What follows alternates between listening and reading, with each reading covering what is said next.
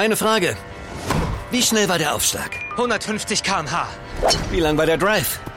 229 Meter. Wie lange hast du geschlafen? Oh, sieben Stunden 54 Minuten. Letzte Frage. Trainierst du deinen Körper und deinen Geist mit der Achtsamkeit-App? Ja, genau das mache ich. Wir alle haben Fragen und die neue Apple Watch Series 7 hat die Antworten. Auf dem bisher größten und fortschrittlichsten Display. Die Zukunft der Gesundheit am Handgelenk. Lieferengpässe möglich. Erfordert ein iPhone 6s oder neuer App aus dem App Store, Abo erforderlich.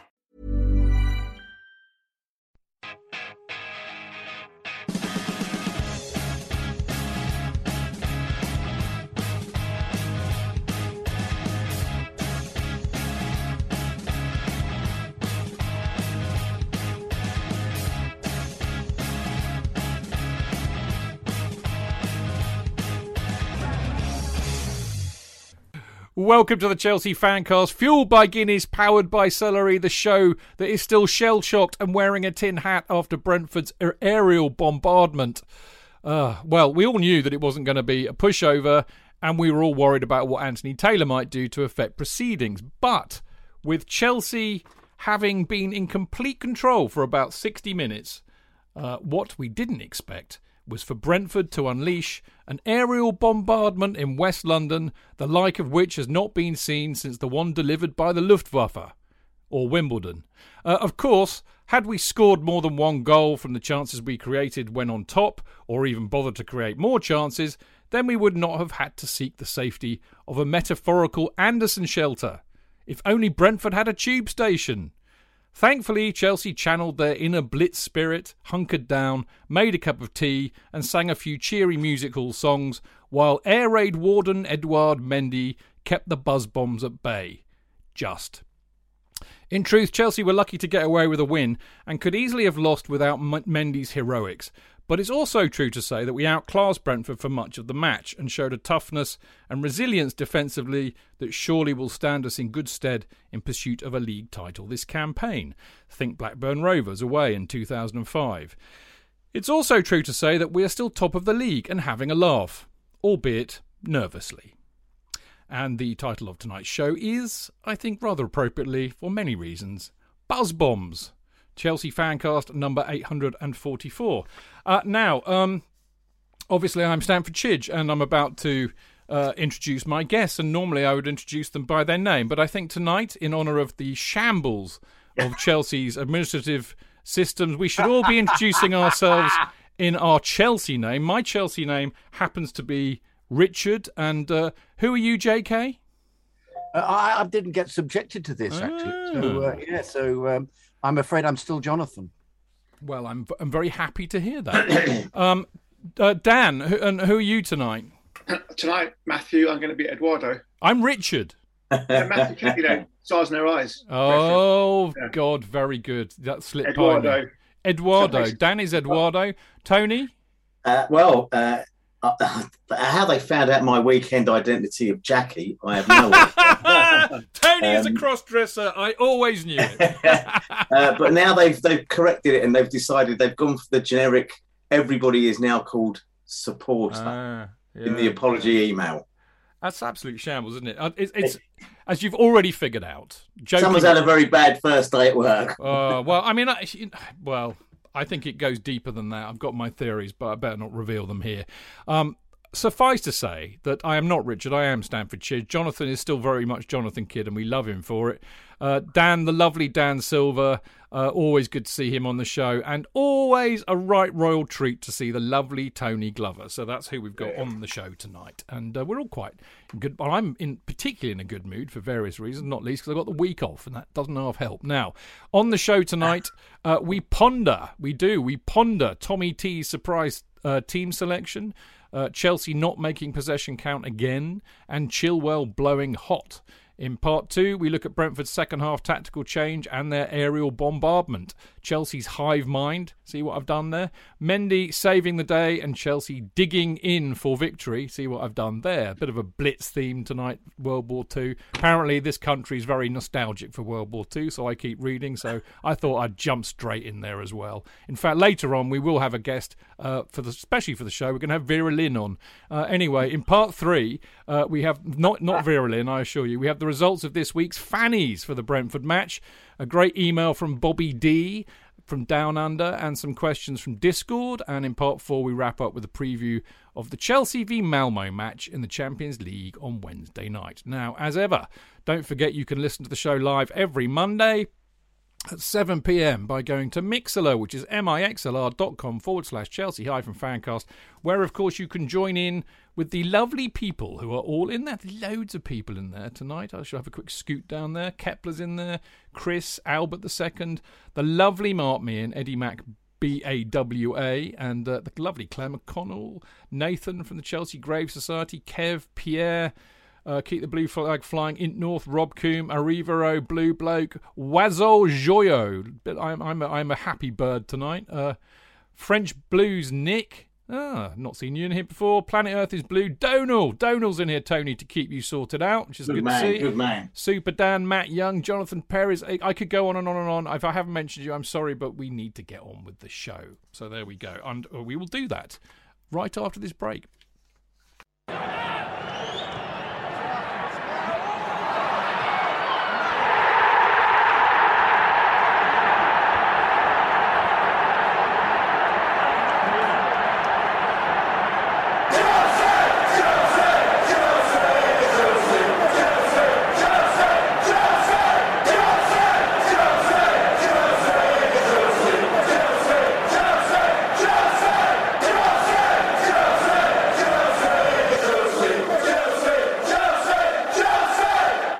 So there we go. Uh, Jonathan and I had a, a huge amount of fun uh, on Friday night, as we always do, doing the uh, the preview show. And uh, normally, normally uh, we get the selection pretty close. We've become quite adept at reading the mad, mysterious mind of Tommy we got, T. we got the back three right though, didn't we? Chief? We did get the back three right, and actually that was the one that was up for some debate. But uh, uh, no, well, no, we didn't. I didn't say Sarr was going to start. That's the No, point. no, no, back three, the three in the middle. We got the three in the middle right. Well, did we? I mean, you know, I'm not going to like rake over the old coals, but it was it was a bit of a surprise to see it three five two. I have to say, uh, and I really was surprised to see Sarr start. Uh, I was disappointed not to see James, but I kind of understood that. Um, but you know, blimey! But I have to say, uh, and I'll start with you first, J.K. Um, we did we did give. I mean, there was a collective groan when we we mentioned the possibility that that young Malang Sarr might start against Brentford. Um, but to be very fair to him, I thought he did all right, as in fact did. Ch- Chalobah, and of course Yeah. Ruben Loftus Cheek was wonderful again. I thought. I thought, well, he, he was wonderful for 70 minutes, He and then it's it's difficult to make any assessment because they all they did was defend. I thought Ch- uh, uh, Chalobah was was outstanding. Yes, he was, I- actually, I, wouldn't even go as far as say just he was good. It's particularly his defending from all those throw-ins. He seemed to be the first one there every time. That throw-in that they they, they bloke who just It's like Rory Delap again, wasn't it? It was, but it was. Delap at least used to get it into the penalty area. This bloke just lobbed it, lobbed it up to the uh, about ten yards away from the post. But there was always somebody there to head it on. That was the the way they were playing. And in many instances, it was just there's Chalobah getting there first and heading it out, but then it comes back in again. Um, I, I, I was I'm, I was very disappointed with the way that we played in the last 20 minutes, despite us uh, holding out. And the the comparisons with Blackburn of uh, 2005, I, I was I was there actually, were very different. And to me, it was more like watching um, uh, late 80s Wimbledon from this, and it makes you actually think, why don't people do this more often? This Well, this yeah. well, this just this large lob into Yeah. the Did, penalty did you think Sarr did okay? Oh, sorry, that's what you asked me, wasn't it? I thought he did very well indeed.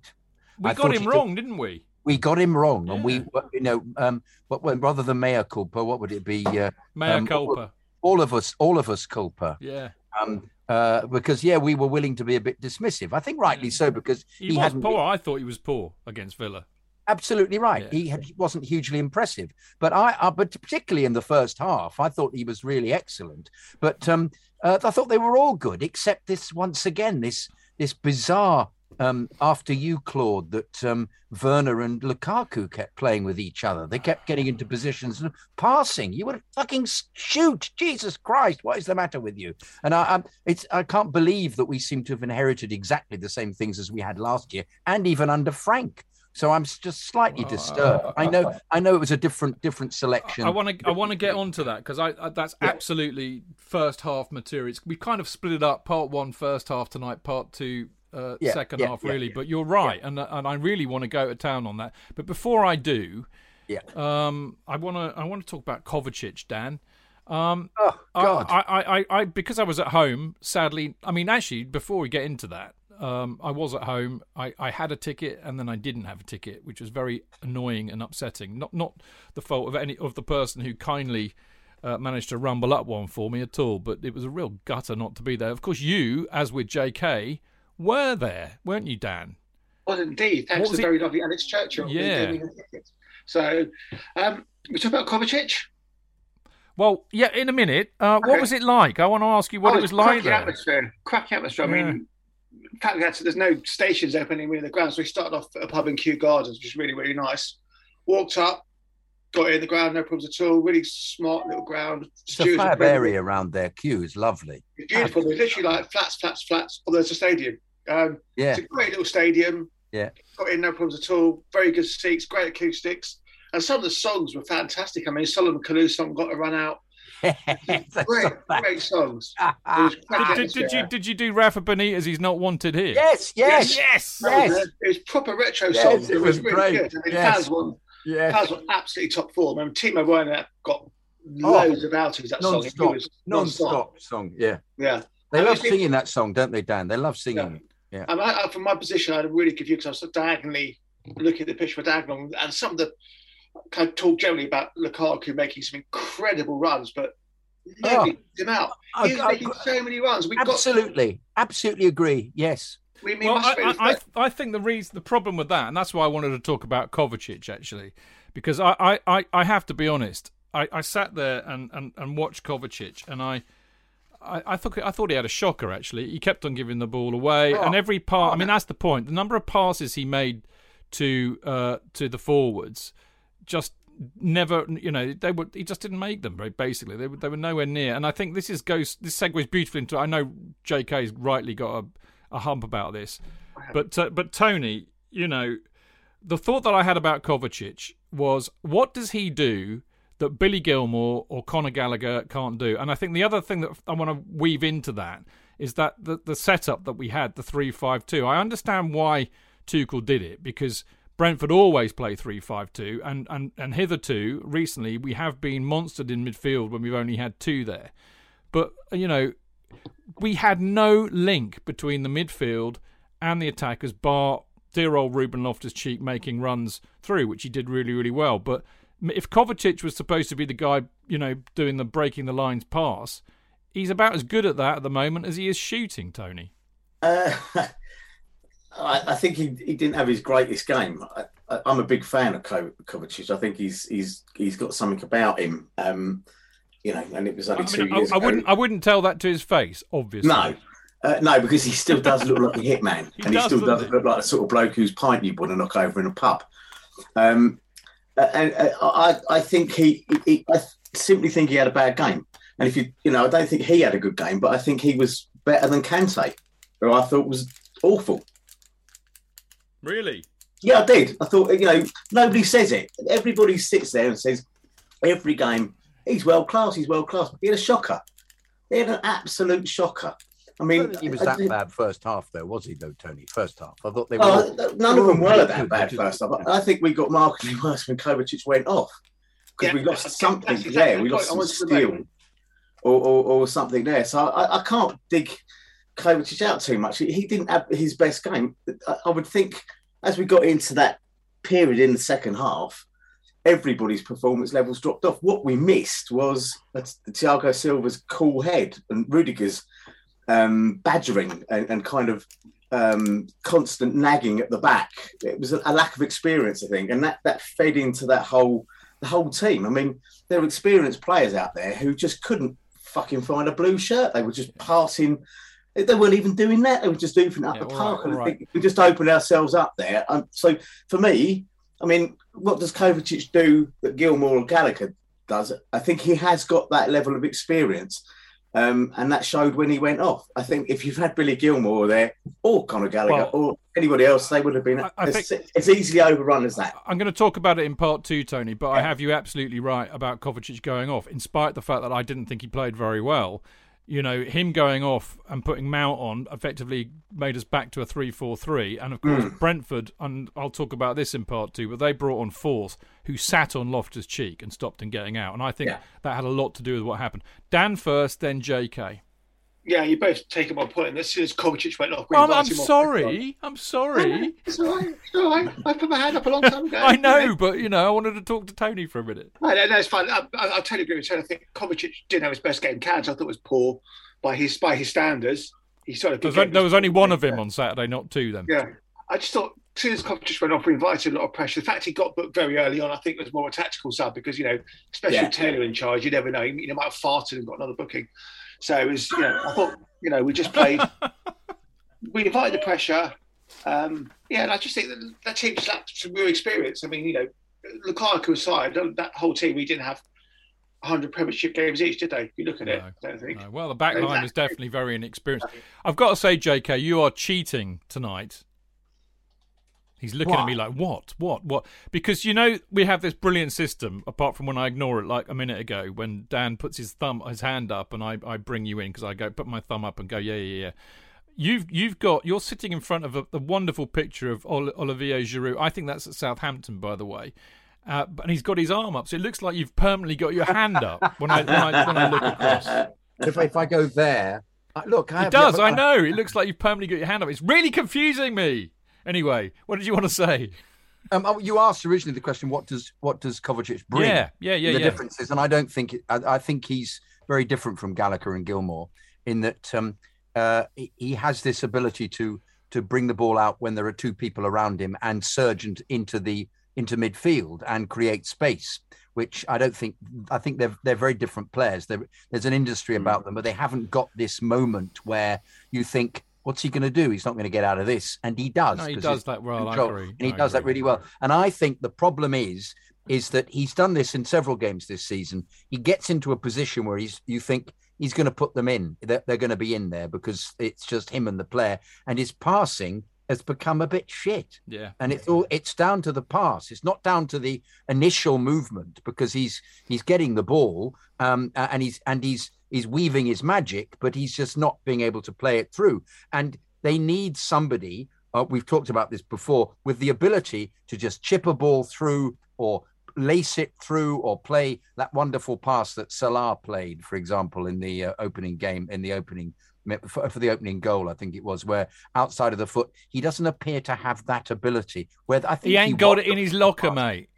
and also, but the other thing was when he, of course, he was he was booked early on by Taylor. I immediately thought, Oh god. well, for the fuck's sake, he's going to be off, Yeah, isn't he? too, Regardless, me too. he'll be off Yeah. even if even if he doesn't foul anybody. Taylor will find a reason to give him another yellow card. So in a sense, it was actually a lucky. I mean, lucky. No, I think it was a good move to take him off, even from that point of view, because Taylor is such a loose cannon. I mean, to to his He was to great on his- Saturday. He, his he credit- hated Brentford instead, which was wonderful. Yeah, wonderful. he did. To his credit, he gave many more the other way. Yeah, absolutely right. Yeah. Dano, Dan. I was just going, going to Taylor. I think he he realised he's going to be massively under the microscope for that match. I agree with you be- completely. Yes. And, and the whole of Taylor, you're a cunt.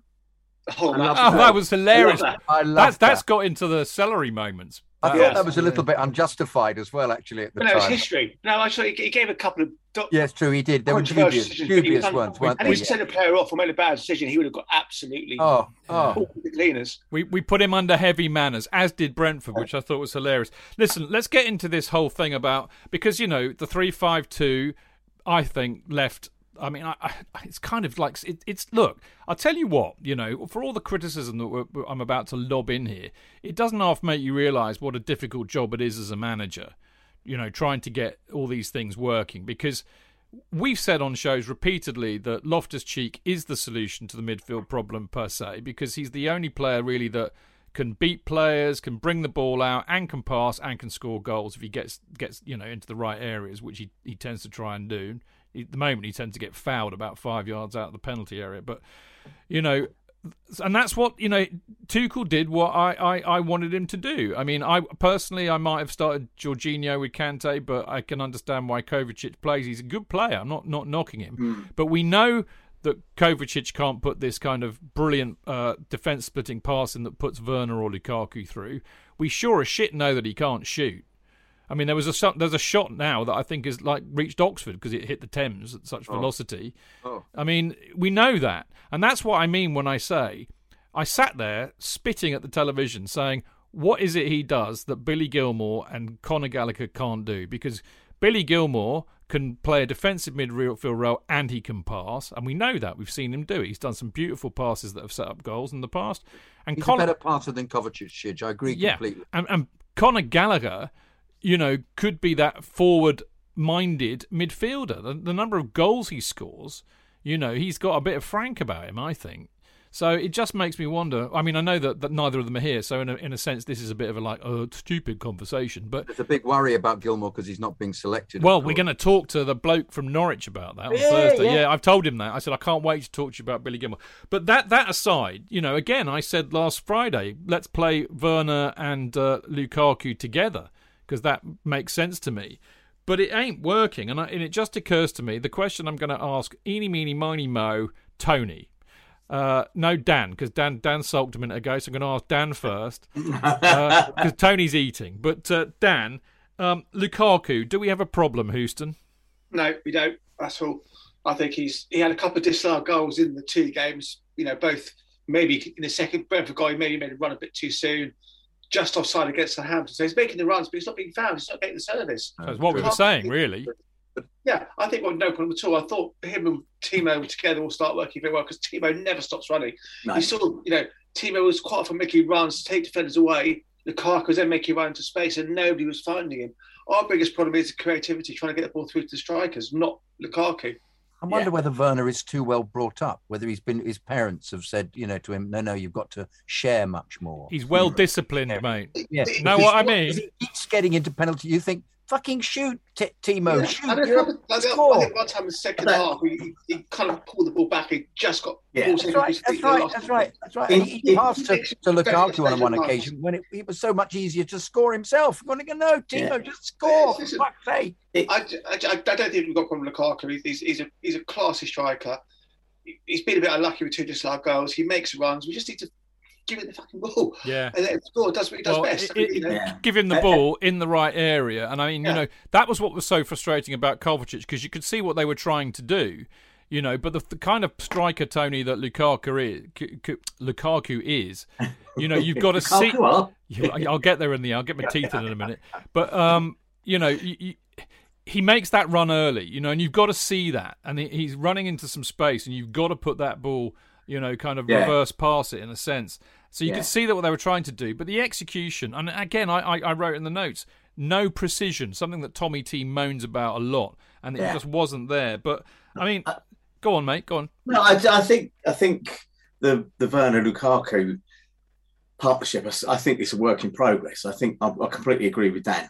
Uh, defenses hate Werner, right? Defenders hate him because he's constantly running at him. He's got. pa- I mean, he left a couple of the Brentford players for absolute dead, right? Um, uh, and I, th- I think that's something that's that's got to develop. I don't think it's something you just hit off with. As as the more they play together, I think the more they'll learn uh, each other's positional preferences, etc. That that kind of thing. And I think that could work with, with with other players as well. With Lukaku up front, I mean, I've always maintained my worry is is when Lukaku is out, and then we're back on false nines and shit like that, which I think is shit because it never works. On the Werner shooting front, um, I watched quite a few games over the weekend. We're not the only team that have that issue. And I don't think it's a player issue. I think it's a coaching issue with these coaches. Um, you know, and, and, and there isn't enough greed. Um, Andy Cole, Nicolas Anelka, lots of players like that used to get absolutely pelters for being greedy bastards, but they scored goals because they took their shots. And that seems to have wormed its way out. I think the only one I think who's got that element of greed at the moment is Salah, who, you know, Vardy, Vardy. and Vardy, yeah, Vardy, but Vardy doesn't do much else, does he? But what he does do is very good. And I think that's where it is. And I, I honestly think with the likes of Werner Havertz and, and, any number of other players at any other teams, is they're kind of caught between a rock and a hard place. Yeah.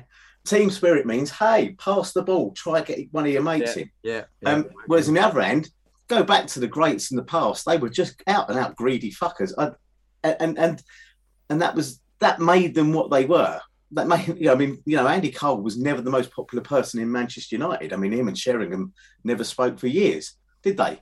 So, you know, I think that's part and parcel of the game. I, I'm, I'm not too worried about it. I think, uh, you know, I think when I think of the bad days we've had at the office post international breaks, um, and I I tweeted straight after that game, we got out of jail. Yeah, yeah, yeah. No, yeah, yeah. no getting away I, from I, that.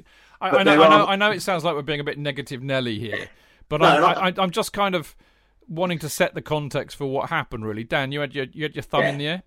Yeah, just just just to kind of turn it to positivity. I think what we eight games into the season, we've let in three goals, two uh, penalties. One was a deflection. We've had very tough away games. We're top of the league. It's not, you know. I think. Look, uh, do you know what? You're right, Yeah. Dan. And I mean, I mean, this actually it's interesting, isn't it? You know, uh, I had the opportunity to fanny about with Twitter afterwards because I wasn't sadly in a pub getting drunk with you. Not that I'm bitter or envious at all, you know, but um, there was a, it was a like it. no, no, not in the least. But it was really interesting because that was that was thematically what was going on. I think we're, I I think what's happening is, you know, we're not stupid. We have eyes. We've seen a lot of football, and it's clearly not working very well in some respects. What's not working well is the link between midfield and attack. And I think that that's that's what's causing the issue, and that's the mm. headache. That is the problem that Tommy Tuchel needs to solve. Now he either solves it by just keep getting these guys working, playing together until they actually figure it out. And I mean, I always remember this conversation that I had with Kerry many years ago. Kerry Dixon said to me they had the same problem with him, Pat Nevin, and Speedo Yeah. when all that happened, and that got resolved by him and Speedo coming to blows in the dressing room He, afterwards. he told us that at, Yeah. the, at the pensioner. That's right, you know, and you just got to fit. They got to know each other's game, and I think it's still very early with that. But um, I do think actually the real issue is the midfield, uh, J.K. Because I, I'm, I- I'm not, not trying to stick the boot in here, but the midfield that we have, I think, is a legacy of several managers that we've had in recent times. You know, they're very kind of possession oriented, sideways passing, more defensively minded midfielders. And I just don't think we have the creativity in that midfield, the goal scoring nous, the, you know, putting that defence. I, I mean, you know, Fabregas, that's, you know, since Fabregas went, we haven't had that kind of a player in midfield. And that is what we're crying out for because we are not linking midfield and attack. I think Yeah. he hoped Saul would provide that solution. I think the bloke in the Better Call Saul films would be more, or programs would be more likely to do that, mate. Well, at the moment that may be the case, but I think that's why he was purchased. Yeah, I think you're right. You know, and uh, and he's about what what I think somebody posted on Twitter. He's about seventeenth in line to get in the team at the moment. Yeah, I know. But, um, uh, on those past displays, but um, um, Well, Loft, Loftus Cheek could do that. I think No, we, he we can, know he he can can. score. We know he can pass. We know he can run. We know he can beat play. I mean, he's got I it mean, all, he- mate. and it's a conundrum he's created because he, it, we've all said, if he is playing at his best, he- he is unstoppable, and Yeah. we want him to be playing at his best. And and he, he, he is the he is the the uh, we use the same word again. He is the best player to have come out of the academy over the last few years. Most talented. Yeah, most talented, absolutely. And he, he he's been demonstrating that in fits and starts because of his injuries and because of being played in the wrong position. He suddenly looks as if he's actually in a in a in a position that suits him. But um, he- he's got to do this week in and week out. And so, yes, he may solve a few problems, but I don't quite know. What you have to remember is we did win the Champions League with this side last year. Well, And I- yeah, but that's a really good point, J.K. Because this is what often happens. You know, we ha- we found something that worked for us last Yes. season, Yes. and and I know that Tony and I are a bit curmudgeonly about it because we like old-fashioned strikers who score goals, but it works very well for Liverpool having a floating front three, and it was actually working well for us. Okay, albeit that Werner wasn't scoring but goals. not in the league. Weird, not in the Premier League. It worked though in the in the in the Champions But League. I, I, I think I think that without the focal point of a striker, I mean, the theory goes Yeah. is that you know, it's hard for defenses to mark you because they don't know who to mark, and you're moving around all the time. And of course, this is this played into our hands because you've got all these wingers that aren't really that aren't really played as wingers that I keep moaning about, and, and, and a that. different selection. Pulisic was yeah, more available. All of that. that. and it did work. And I mean, I, I happen to think that that you know Lukaku plays a particular way. You know, he is a, a, more of a traditional striker. So he's mm. looking to get on the shoulder of a defender or he's looking to hold the ball up and play other people in. Now, he's not getting that the, the, the ball no. early enough to play on the shoulder, and they're not putting it into the spaces he wants. And also, they're blocking the channels off to him when he's playing, uh, you know, in front of the defence. Okay, and we've got nobody to run onto it. No midfielders coming through to run onto it if he does hold it up. But I, ironically, I think you know that if we don't have Lukaku, which is what Tony was going on a minute ago, you know, if he gets dropped or if he doesn't play for you, I actually think Havertz.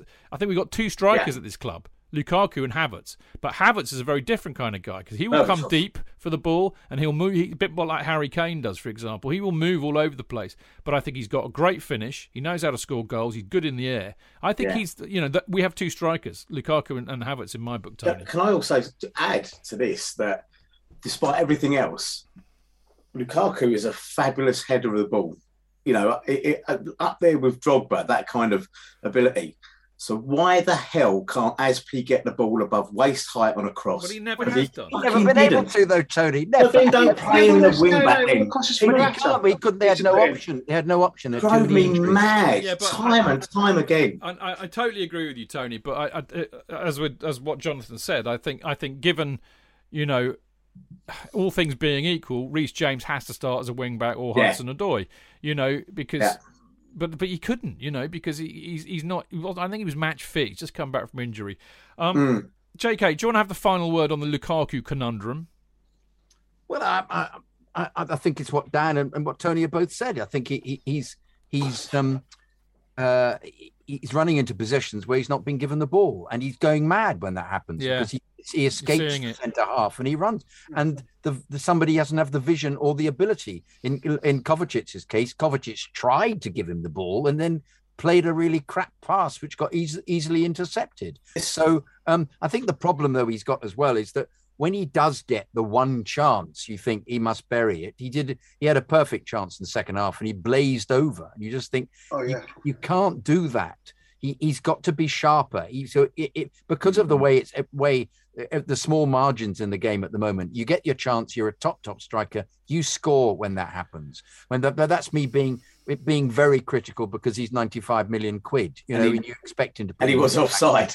No, uh, was he? Of course, he, he was. was offside. It was a good. It was a good finish, though. You're right. It was a right. good finish. It was a good well, no, finish. So, but but I, I I just think that both he and, and Werner have got to work something out so they're not after you, Claude. You know, they just keep giving passing the ball to each other. Dan Dan next, then Tony. Yeah, just just Lukaku. I think there was some talk that he was he was knackered after Belgium. Yeah, as well. Yeah, he maybe wasn't 100 percent fit. Yeah, I agree with that. After, yeah. So, but that, one other thing I would like to say as well is that what I see in Lukaku is very redolent of Drogba's first season with us. Um, where everyone, was, people I stood with in the ground were like, "What does this bloke do? He's, yeah. he's always in the wrong position." You're like, "No, he He's, he's in the right, right position. Everybody else is in the wrong position. Yeah, everyone else is playing in the wrong ball to him or whatever. Yeah. And, and, once that understanding kicked in, he became devastating, lethal, terrorizing defenders. And I think it's about that time to get it fixed. I think we all expected that, you know, and I know Paul Crowder came on Twitter and said, yeah, for he 90 doesn't like, he, has got an issue with Lukaku like JK has with Werner, mate. Yeah, and I think he sort of said, you know, for 90 million to hit the ground running. Well, it doesn't work like that. Football doesn't work like that. These relationships have to be built. This learning curve has this learning process and in, the, uh, uh, positional sense and who wants what, where, and where. And, and so, so that in the end, they're not even thinking about where that player is because they know where they're going to put the ball for that player to be happy. And I think that takes time to develop. Yeah. And at the moment, you've got this stuttery start with with international breaks, you know, crammed in because the World Cup's next year, etc. Um, I, am still confident. I, I, still, and I, I do. I meant what I said. That I think Lukaku's season so far is looking very Drogba-esque. You know, yeah. I think it will come good, and when it does, people will be they'll be talking about him in the same way that they did with Drogba and Henry and players like that. They'll be saying, oh, I, I, "Me too." I, I th- they've got a gel. We've been saying it all season. Sooner or later, it will, and there's no need to panic. I mean, what I would say, J.K., is that you know it's quite interesting, isn't it, how the narrative twists? And I know we're gonna we're gonna talk about what happened in the second half in part two, but you know, you come away from the game thinking, Jesus Christ, we got battered and we hung hang on. And if you look at the stats and the, the number of shots that they had, you would agree. But that first certainly the first half, and I would say, uh, you know, good 10, 15 minutes in the second half, we were in control of that game. Yeah, we outclassed them. All over them. We outclassed all a, over yeah, them. we outclassed a very good team. You know, and, and we got that wonderful Chilwell goal. We, and we should have had Yeah. more, of course, Many which is more. our big problem. But really know, annoyed me one match of the day when uh, when their manager said, um, you know, you know, we bossed the game all for the whole of the game. We're all over them for the whole of the game. No, you weren't. You weren't. It's just the last twenty minutes that it became, uh, you know, complete squeaky bum time. No, Yeah. that they we we. But it's that one. Th- it's that thing again. We only got one goal. yeah, exactly. You know, which is exactly what happened under Frank, and it's Yeah. exactly what happened under under Tuchel early on as Yeah. well. Well, it happened in the league, didn't And it? Benitez, lest we forget QPR at home. Yeah, this one, this one, team is built on defence. Our defence is sore. Mendy was superb. I, I, I was don't forget this. Our reserve back three held more or less held their own and come away with three points. The place Liverpool Yeah. fell to win. Arsenal got beaten. Oh yeah, it's look, it's uh, it's yeah. not a bad result. There's no Oh, yeah, doubt yeah. about that. Listen, Yeah. let's talk about Chile's goal because, and let's actually let's talk about Ben Chilwell because I I am a big Ben Chilwell fan. I really like this kid. I, there's something about him. I really like him. He's a, he's he's got character. He's a nice kid. He's got oodles of talent. And I have to say, you know, J.K. and I, and this this is especially for you, Los Barnes, if you're listening. J.K. and I have eulogized profusely uh, about uh, the technique that a certain Marcos Alonso has. And I, I, I, think he's got amongst the best technique in the entire side, actually. His first touch is superb. And Yeah. his, the way, you know, some of his volleys and shots, technique superb. But Ben Chilwell, JK, he's got it too, mate. That's twice, twice two games. The Southampton Yeah. volley. And I tell you what, that volley he scored against Brentford was top draw. Top draw because he had to, he had to adjust his body in order to get the uh, to hit He kept it it low. down. Beautiful. he did, he did. Um, but uh, if he keeps Alonso out on this form, Yeah, uh, totally. completely, because he's he's so much a better defender and he tracks back better and he Mm. and he, he channels the the wingers into the touchline all the Yeah. time. He's a very clever player, Chilwell. Yeah. Um, but um, uh, and it's a shame because Alonso is the, as we've said, is the you know is the best goal scorer. So perhaps somehow they should put put Alonso up Well, front why don't they put them up front? instead of Just play the three-five-two with Chilwell and Alonso. I love it. Oh, It's like it's like reverse batting order, isn't it? Yeah, yeah. Like, He might- I don't think he'll get in in. unless he, no, he might play him in the Carabao Cup, Alonso. But I think he's he's uh, and, and bizarrely, of course, it coincides with him playing so well. He gets picked for Spain, Alonso. So, uh, but he, I don't think he's going to. I think he's going to feature as main as as left back for the rest of the season. Uh, uh, top player, uh, the the top selection. It won't be. It'll be Chilwell, who is uh, is absolutely classy. I agree, Chidge. Fantastic.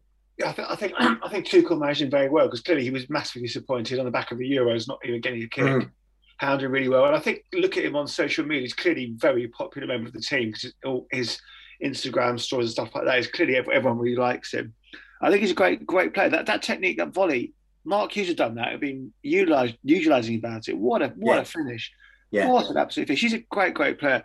Yeah. He's young and he's he's really got his bit between his teeth. Got his first goal for England. So no, please please see him getting back in the team. Yeah. And I would say I- I'd add to that saying that the the way Tuchel handled it as well, because it was only a couple of weeks ago that he was saying that you know Ben Chilwell's just been unlucky really because you know he he was whatever and he was talking he was basically bigging up Ben Chilwell's attitude and saying despite all of this he's still training well his opportunity will come so it was a fantastic bit of man management on his part after the game when he did his interview uh, post match. I think it's the first time my missus has seen Tuchel interviewed, and she's absolutely. I mean, she, you know, Frank Lampard drove down our road, she'd be chasing after him, shouting, "Marry me, marry me!" Right?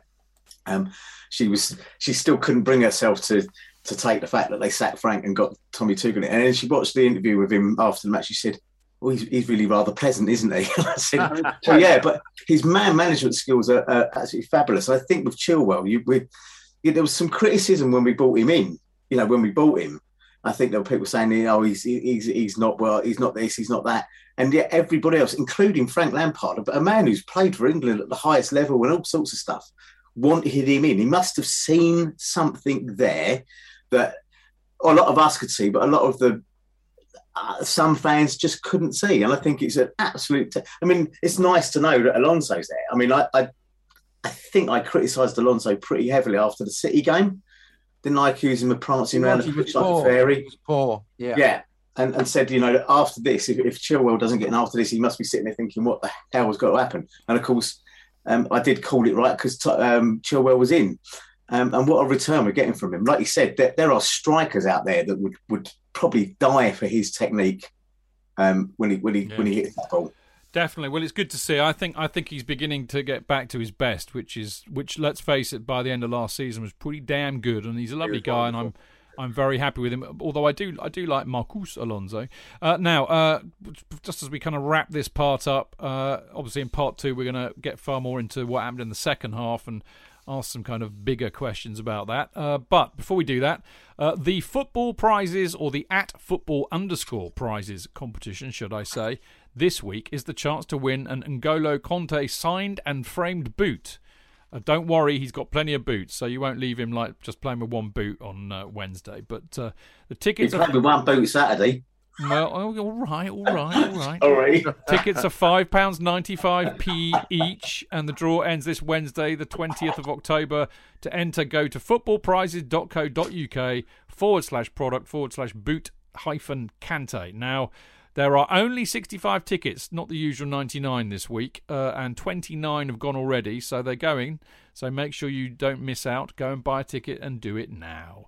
Uh, and of course, uh, I know this for a fact because uh, I wrote my article and pinged it off DJ the other week. So it might even uh, it landed on my door last uh, Friday, I think. Uh, so those of you who subscribe will have got a copy. Those of you at the game on Saturday may have bought one as well. But CFC UK new edition is out everybody's favourite fanzine. If, of course, on a home match, you can always get it uh, opposite Fulham Broadway at the stall. But you can subscribe if you if you don't get to games, if you're not in the country, you can still subscribe. In the UK, for a minimum of ten issues, it will cost you 16 quid, uh, and if you want an individual copy, that's two quid each. And in Europe, it's 35 quid, and in the rest of the world, it's 45 quid. Alternatively, you can get a digital subscription, which means you get it emailed as a PDF that costs six quid for a season, and an individual issue will remain, guess what? Only a pound. Hurry up. So, to do that, to subscribe, just email fanzine at cfcuk.net. And uh, I think you can pay by PayPal by uh, emailing the same address. So, you know what to do. Go and do it. We will be back in a minute.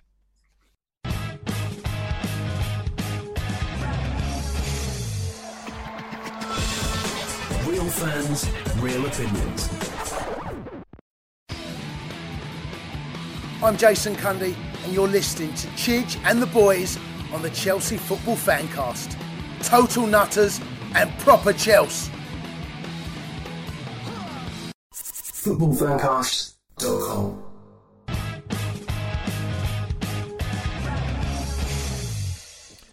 Welcome back. I'm Stamford Chidge, and of course, this is the Chelsea Fancast with the wonderful Mr. Jonathan Kydd, the star of the Chelsea Fan Bite.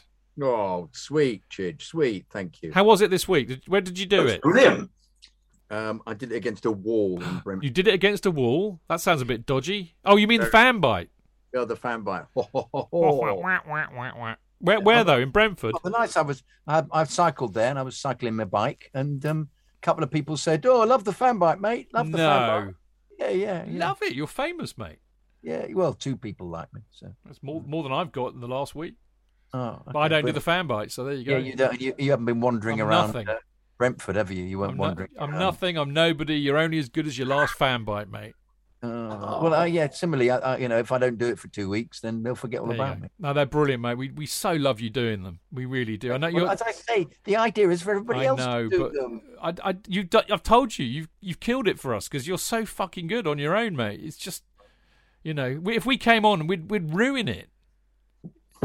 Well, I could nudge you, couldn't I? I could say, right here we are. Here's the fan bite. Then, then throw you into shot, and you could then go. Um, uh, I could um, just sit there and uh, gurn for two uh, minutes. I suppose that would be, you know, that my people might appreciate. Well, that'd be that. fun. Yeah, that'd be fun. Yeah. Anyway, great to see you, J.K. Always is, and uh, we've got the lovely Tony Glover. Bonsoir, willkommen, bienvenue, all that stuff. Lovely to see you as always, and uh, last but by no means least, the erudite Mr. Dan Silver. Evening, sir. Lovely. You're looking very well, Dan. Actually, you're looking quite Yeah. well groomed today. Yeah, you had, had a my beard trim. Yeah, beard trim. Yeah, tidying myself up, and you know the camera hides a million. Well, it does. I know, but uh, you're looking, looking, looking all right, mate. Looking good. All right. So um, we're going to talk about, uh, you know, really what happened in the second half uh, now, because obviously it was rather traditional kind of game of two halves. But of course, the first thing that really happened, and I mean, I know we talked about this a little bit in part one, and, and I was a bit down on Kova. I don't think he had a good game. Um, but Tony was right. You know, when we took Kovacic off, we lost control of the midfield. But I have to say, I don't think that's necessarily just because Kovacic came off. Um, Mount came on, and there'll be more more of him later, perhaps. But uh, what really happened was that uh, Thomas Frank uh, made a, a change. I think changed the match. He brought on Forth, and Forth basically just sat on Ruben Loftus Cheek, and he basically just cut off our supply. And that gave, I think, JK the initiative to Brentford. And then, you know, they got more of the ball. They they were obviously going to go for it in the second half because they're that kind of a side. They've got no fear. And they thought, well, let's just go for it. We'd might as well lose 4 0 than, than 1 0. They went for it. But they that initiative was handed over to them. And I think it just, it kind of escalated from there. And I think just to, I know I'm trying to like doing the whole thing now, which is a bit naughty of me, but, you know, the idea uh, that, that somebody came up, I think it was Dan actually, saying we're very good in defence. The attack's not gelling, and I think the team know that. I think the team back themselves to defend for England or anybody. But what I didn't understand in the last 20 minutes was that surely the out ball should have been to somebody who was prepared to attack. You're not just attacking on the break. the, the massive distance between the midfield and, and the attack again. That's what Well, happens you even- drop but even a, even a long ball might help, and then you can press up. They didn't do that. They, they, it was just every ball was a panic, yeah. uh, panic kick. Well, I, any- I, I, I think that, that that's down to you got Chalobah and Sarr and a massive amount of inexperience there. Well, I, I, I I think also it was the fact that there was there was nobody for the out ball anyway. There was nobody out there to to receive it, so there was no pressure. There was no Oh. attacking pressure at all, which I didn't understand. I don't understand why we just ended up being absolutely so deep and the ball constantly just being kicked out. Because So it just came back in again. I you think know? I think number one, there's inexperience, a bit of panic Yeah, set in. that- yeah, number yeah, yeah. Uh, they back themselves to defend, and number three, and I was true, surprised, true. and you you might be surprised to hear me say this, but uh, you know I was surprised that that. Uh, uh, Mount came on, not Jorginho, because actually I think Jorginho would have He been settles it down. That I kind know of thing. because he Yeah. is an out ball, but he's a short out ball. They only have to pass it three yards and they'll find him Yeah, because he hovers around just in front of the defence, and then he's the one that has responsibility for getting it long. You know, he can he, it down and then he can actually he can it. ping a 40, 50 yard ball to, to Lukaku or Werner, and I was really surprised because what what what Jorginho does is he does bring in his possession based play a semblance of control and at least we could have kept hold of the ball. What happened was as you rightly said every time we boot it back it goes straight back to brentford he boot it straight up in the air and it's like air raid you know what are you supposed but, to do? but- but as I say, interestingly, what I, I was intrigued about was that they kept doing these these loopy loo crosses, which weren't they're not um you know, but they're not. They're normally we're we're used Can to the ball being ping, pinged across. Here we come loopy loo, here come loopy lie, here we come loopy loo all on a Saturday night. Put your noddle in, put your noddle out, shake it little little, turn yourself about. Oi. can you, Uh, can yes, you I do the can. busy bees song Uh, no, I don't know Oh, that one. I'm, do I'm. I'm a busy bee and you can't catch me. No. Bzz, bzz, bzz. What the Arthur Askey Yeah. song? Yeah, I just did it a bit of it. Yeah. Anyway, you didn't do um, it very well I have No, I was crap. I was crap because I don't really oh know. what a But, fabulous um, thing to be oh yeah, that's right. Yeah, do you want to do it then, we did it on the fancast in about 2009 Oh, everybody will have heard it then. yeah so i did uh, Cheltel did it it was his it was his party trick Party pit. Oh, yeah, don't know. Mine's mine's Hey Big Spender. I actually, I, when he did it, I, I ne- I when he when he did it, I laughed so much I nearly wet myself. I do. Hey Big Spender, I do quite well. Minute you walked Okay, the giant. I, I won't do it now though. Yeah. Um. But can I just say, um, um, the, yeah, it's the it, which of course is what what um, Wimbledon did all the time. It's the they it, and also bizarrely, it's what um if you watch the Blackpool Bolton Cup final, Oh God! which is 1953, which is um uh the magnificence of Matthews putting the ball in for Mortensen. They play this this long loopy pass all the time, and Mortensen just bullets in from outside the penalty area, smashes it into the net, or smashes into the centre half. And um, and I kept thinking, why don't more people use this method of attacking, which is particularly with the long throw expert? Why? Let's get a long throw expert. I'd love it. I'd love it. Yeah.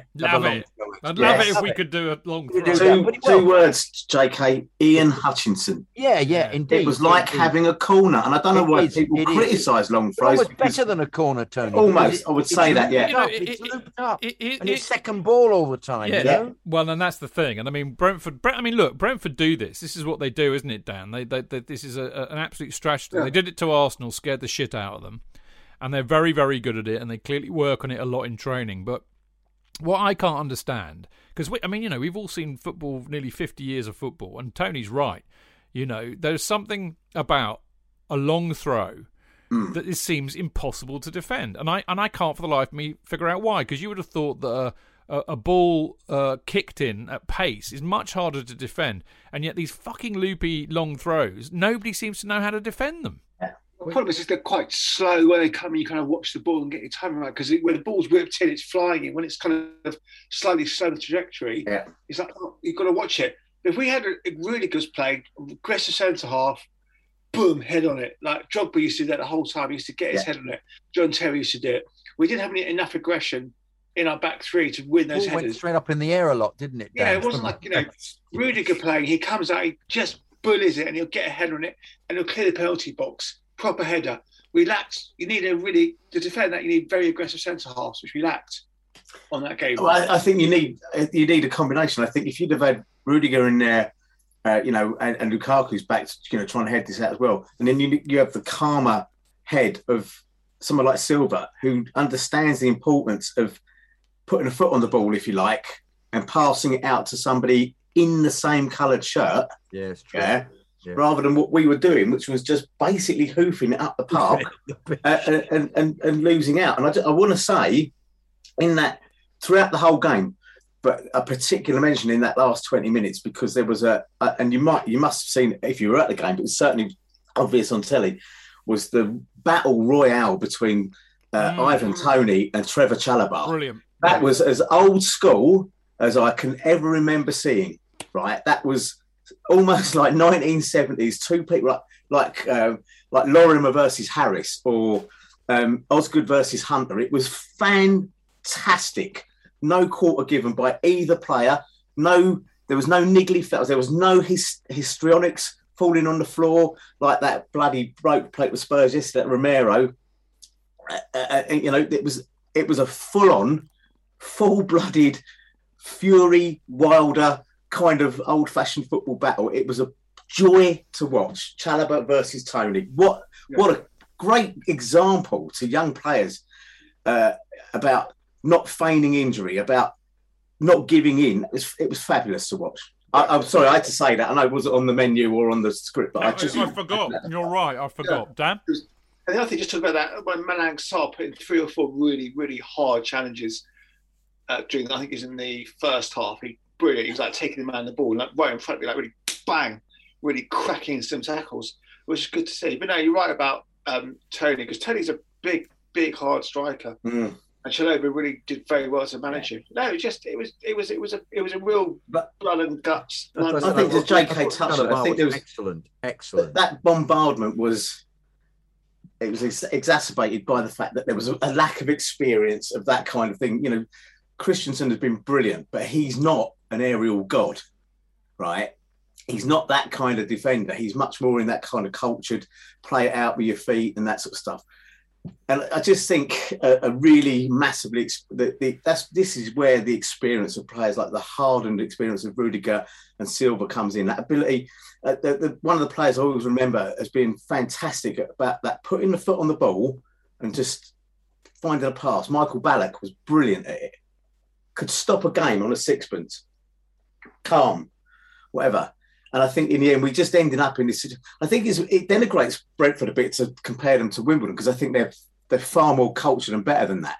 What we saw from them in that last twenty minutes was what I call old school up and at 'em football. Not necessarily long ball, just constant. They go constant, for it, like- don't they? They really. it's almost it, yeah. like yeah, it's like, almost like they'd had a, a, and I don't, I know they didn't, but it was almost like they'd all had a line of coke for the last twenty minutes. Well, maybe, maybe, Dan. Yeah, so the, the crowd finally woke up as well after 17 minutes as yeah. well. Yeah, well, they could say they could Yeah. say, and they're a good crowd. I mean, it, it, it, they make a lot of noise in there. Probably hardly surprising considering so many ex-Chelsea supporters support them. That's probably why they make noise. But there you go. Um, I mean, I know what Tony's saying, J.K. It's a bit maybe it is a bit unfair to to to call them a bit Wimbledon-esque, but you know, it's effective, and it certainly was, wasn't it? I mean, we were lucky. If it hadn't been for Mendy, I agree. I don't think it's unfair at all. I thought Wimbledon. I, I've just talked because about this. nobody's before. everybody's always very disparaging about that Wimbledon. No, but I. I, I, I think I it's the them a lot. disparaging side. I, I saw them a lot when I lived in Tooting. I saw them at Plough Lane. I saw them at, at Crystal Palace. I thought that their way of playing was unbelievably effective. yeah. Given Yeah. given that um, uh, it, it, it, it, it that that same aspect of of dominating a side and just repeatedly putting the ball into the penalty area high in the air, always relying on um, bruising bruising challenges and the, the ball being headed down or and then hitting somebody's shin and being stabbed in. Yeah. and that was always what they did. And i actually i, I loved it as a as an alternative way of watching a team play because Fashanu was a complete bastard Yeah. and you know i've got i've got a soft spot for for for that kind Well, of he wasn't called Fash the Bash for nothing, was he? Indeed, absolutely, and um, and that was a way of playing, and they played it remarkably well. I had some very good, skillful, skillful players as a as a uh, as a consequence. But I, I, I um, uh, no, I'm just intrigued by um, the fact that the, the the long throw caused such mayhem, as did this this chip Well, into they'd the never box. seen it before, wouldn't it? Well, I know, but we haven't seen it for well, we haven't been seeing it because all the balls been constantly being played on the ground all the But I, time. th- I think it. I it think it, the lap always but caused an mm, absolute I think I- consternation. always. I think it was. I mean, I don't know who who said this, but I, I, I when I heard it, I agree with them. But it's that I think. I think it was Dan actually said it when the ball comes in at pace. You know, if you get your head on it, it gets out of the box. But when it's looped in and it's it's a Yeah. softer delivery, it Yeah. kind of goes up and it just creates chaos because they're on it like you know wolves. You know, a pack of Yeah. wolves.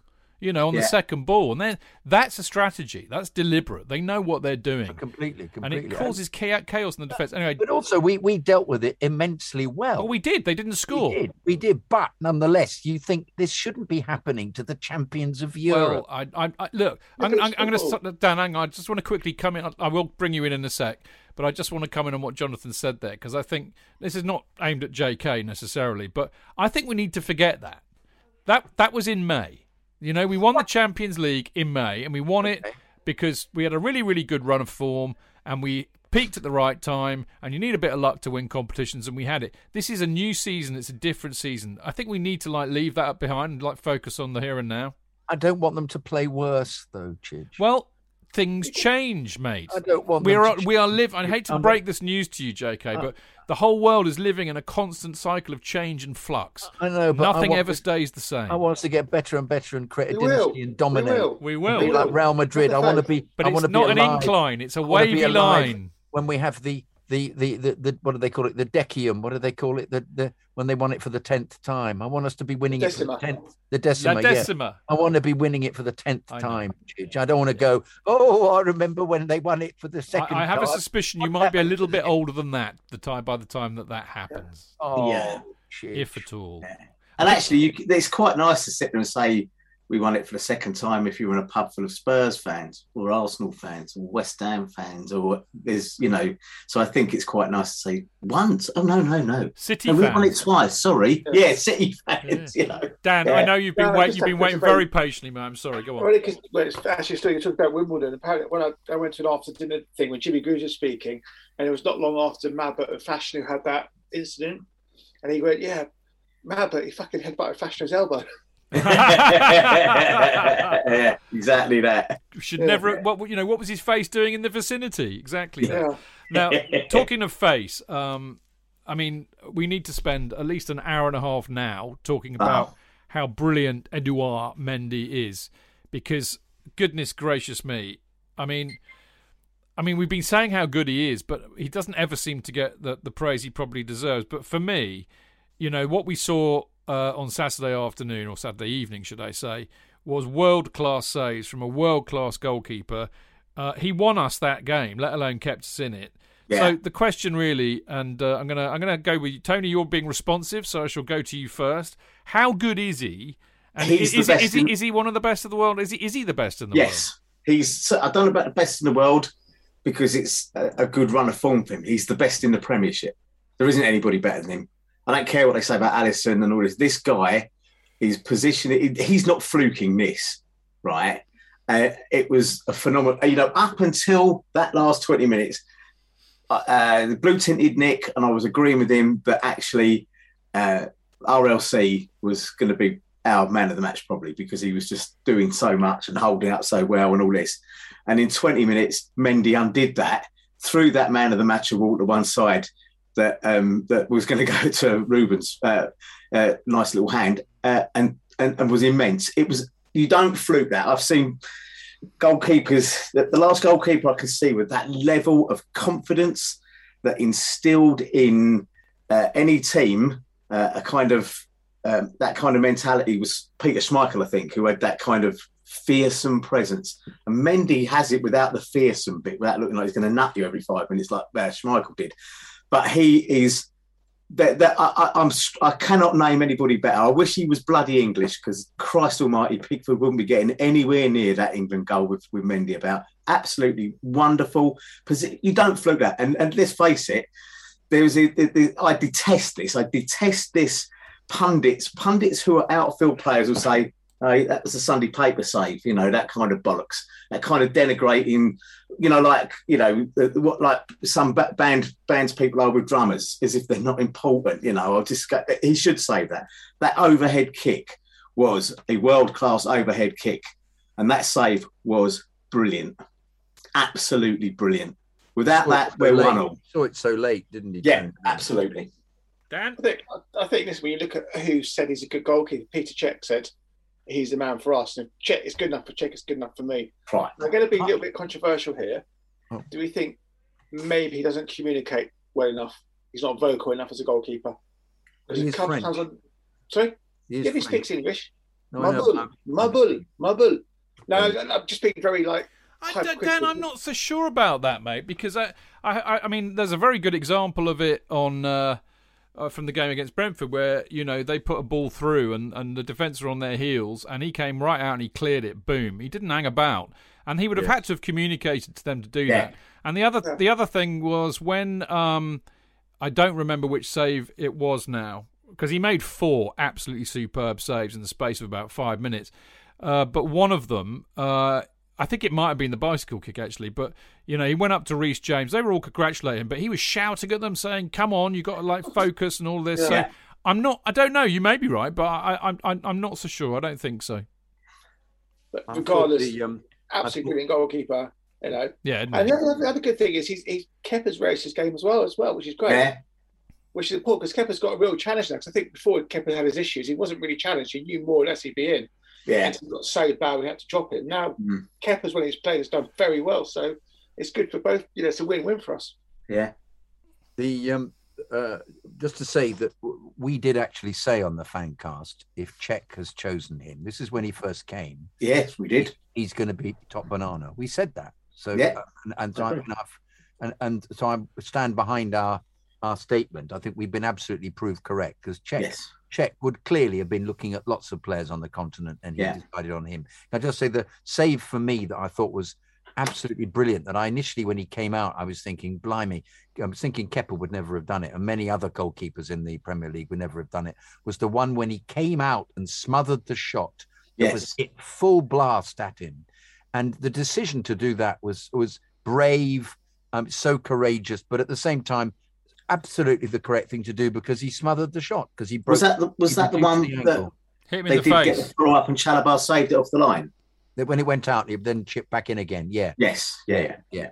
But it Yeah. was it was um it was so br- and I was thinking at the time, oh my god, he's gone. Oh, it, it's great. He smothered it, but it was. It was then chipped back in again. Yeah, effectively. And then- what- brilliant yeah. at Chalobah as well because he came he came from the edge of the penalty area to back. do that. Absolutely right. Yeah. So for a He young a brilliant. youngster, Chalobah had a Yeah. brilliant game. Mate, Absolutely brilliant. game. Chalobah is, I, I hope, uh, has has played his way. I mean, he might not get a game every game this season. I don't, and I and I get that, but I think he he he he needs to be earmarked as the what you know the future of Chelsea's defence. If- Him well, and if Christensen. If Rudiger is asking for four hundred Oh, thousand, fuck we, off. Which is indeed, indeed it, it'll be it'll be uh, Chalobah. Yeah. Yeah, I think so. And he, he, both him and Sarr, they would have got invaluable, priceless experience out of that experience on Saturday. You know, the, the bombardment, that really, really tough game, which probably would have knackered, taken more out of them in 20 minutes than the entire previous part of that game did. But again, you, you go back and look at that. We've said it a lot of times on the fan cast that if you've got a goalkeeper behind you that inspires confidence, you play better. Yeah. Because you're not overthinking, Absolutely. trying to cover every Well, we opportunity. said that about Kepa last season, didn't we? And, and precisely, and I think it is it, it's testament. I think well, I remember back when we bought Mendy, and I remember the bloody Twitter fallout from again the people. Oh, we want Donnarumma, we want Oblak, we want this, we want the, you know, uh, uh, and you know you're thinking, oh, you lot that are screaming for these other keepers or whatever, and then a man. I wanted the one that sounds like a nipple, but other than that, well, yeah, but you, you do look at yeah, but you look at Peter Cech quietly comes along and puts his glasses on and says, "This is the man I have chosen." Yeah, I've been doing a lot of research. I've been doing a watch, and, and still people people go, "What does he fucking know about goalkeeping?" It was almost like that attitude, you know. Um, a- and uh, he's been proven right, hasn't he? And I think Dan's right, absolutely. Because of that, Kepa's.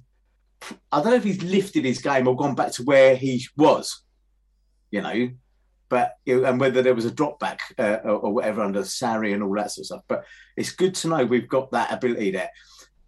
I was always a big fan of the Clemence Shilton axis um, that, that that that we used to play for England because you know you never worried. Whichever one was in goal, you were always thinking, well, okay, they're both really good goalkeepers.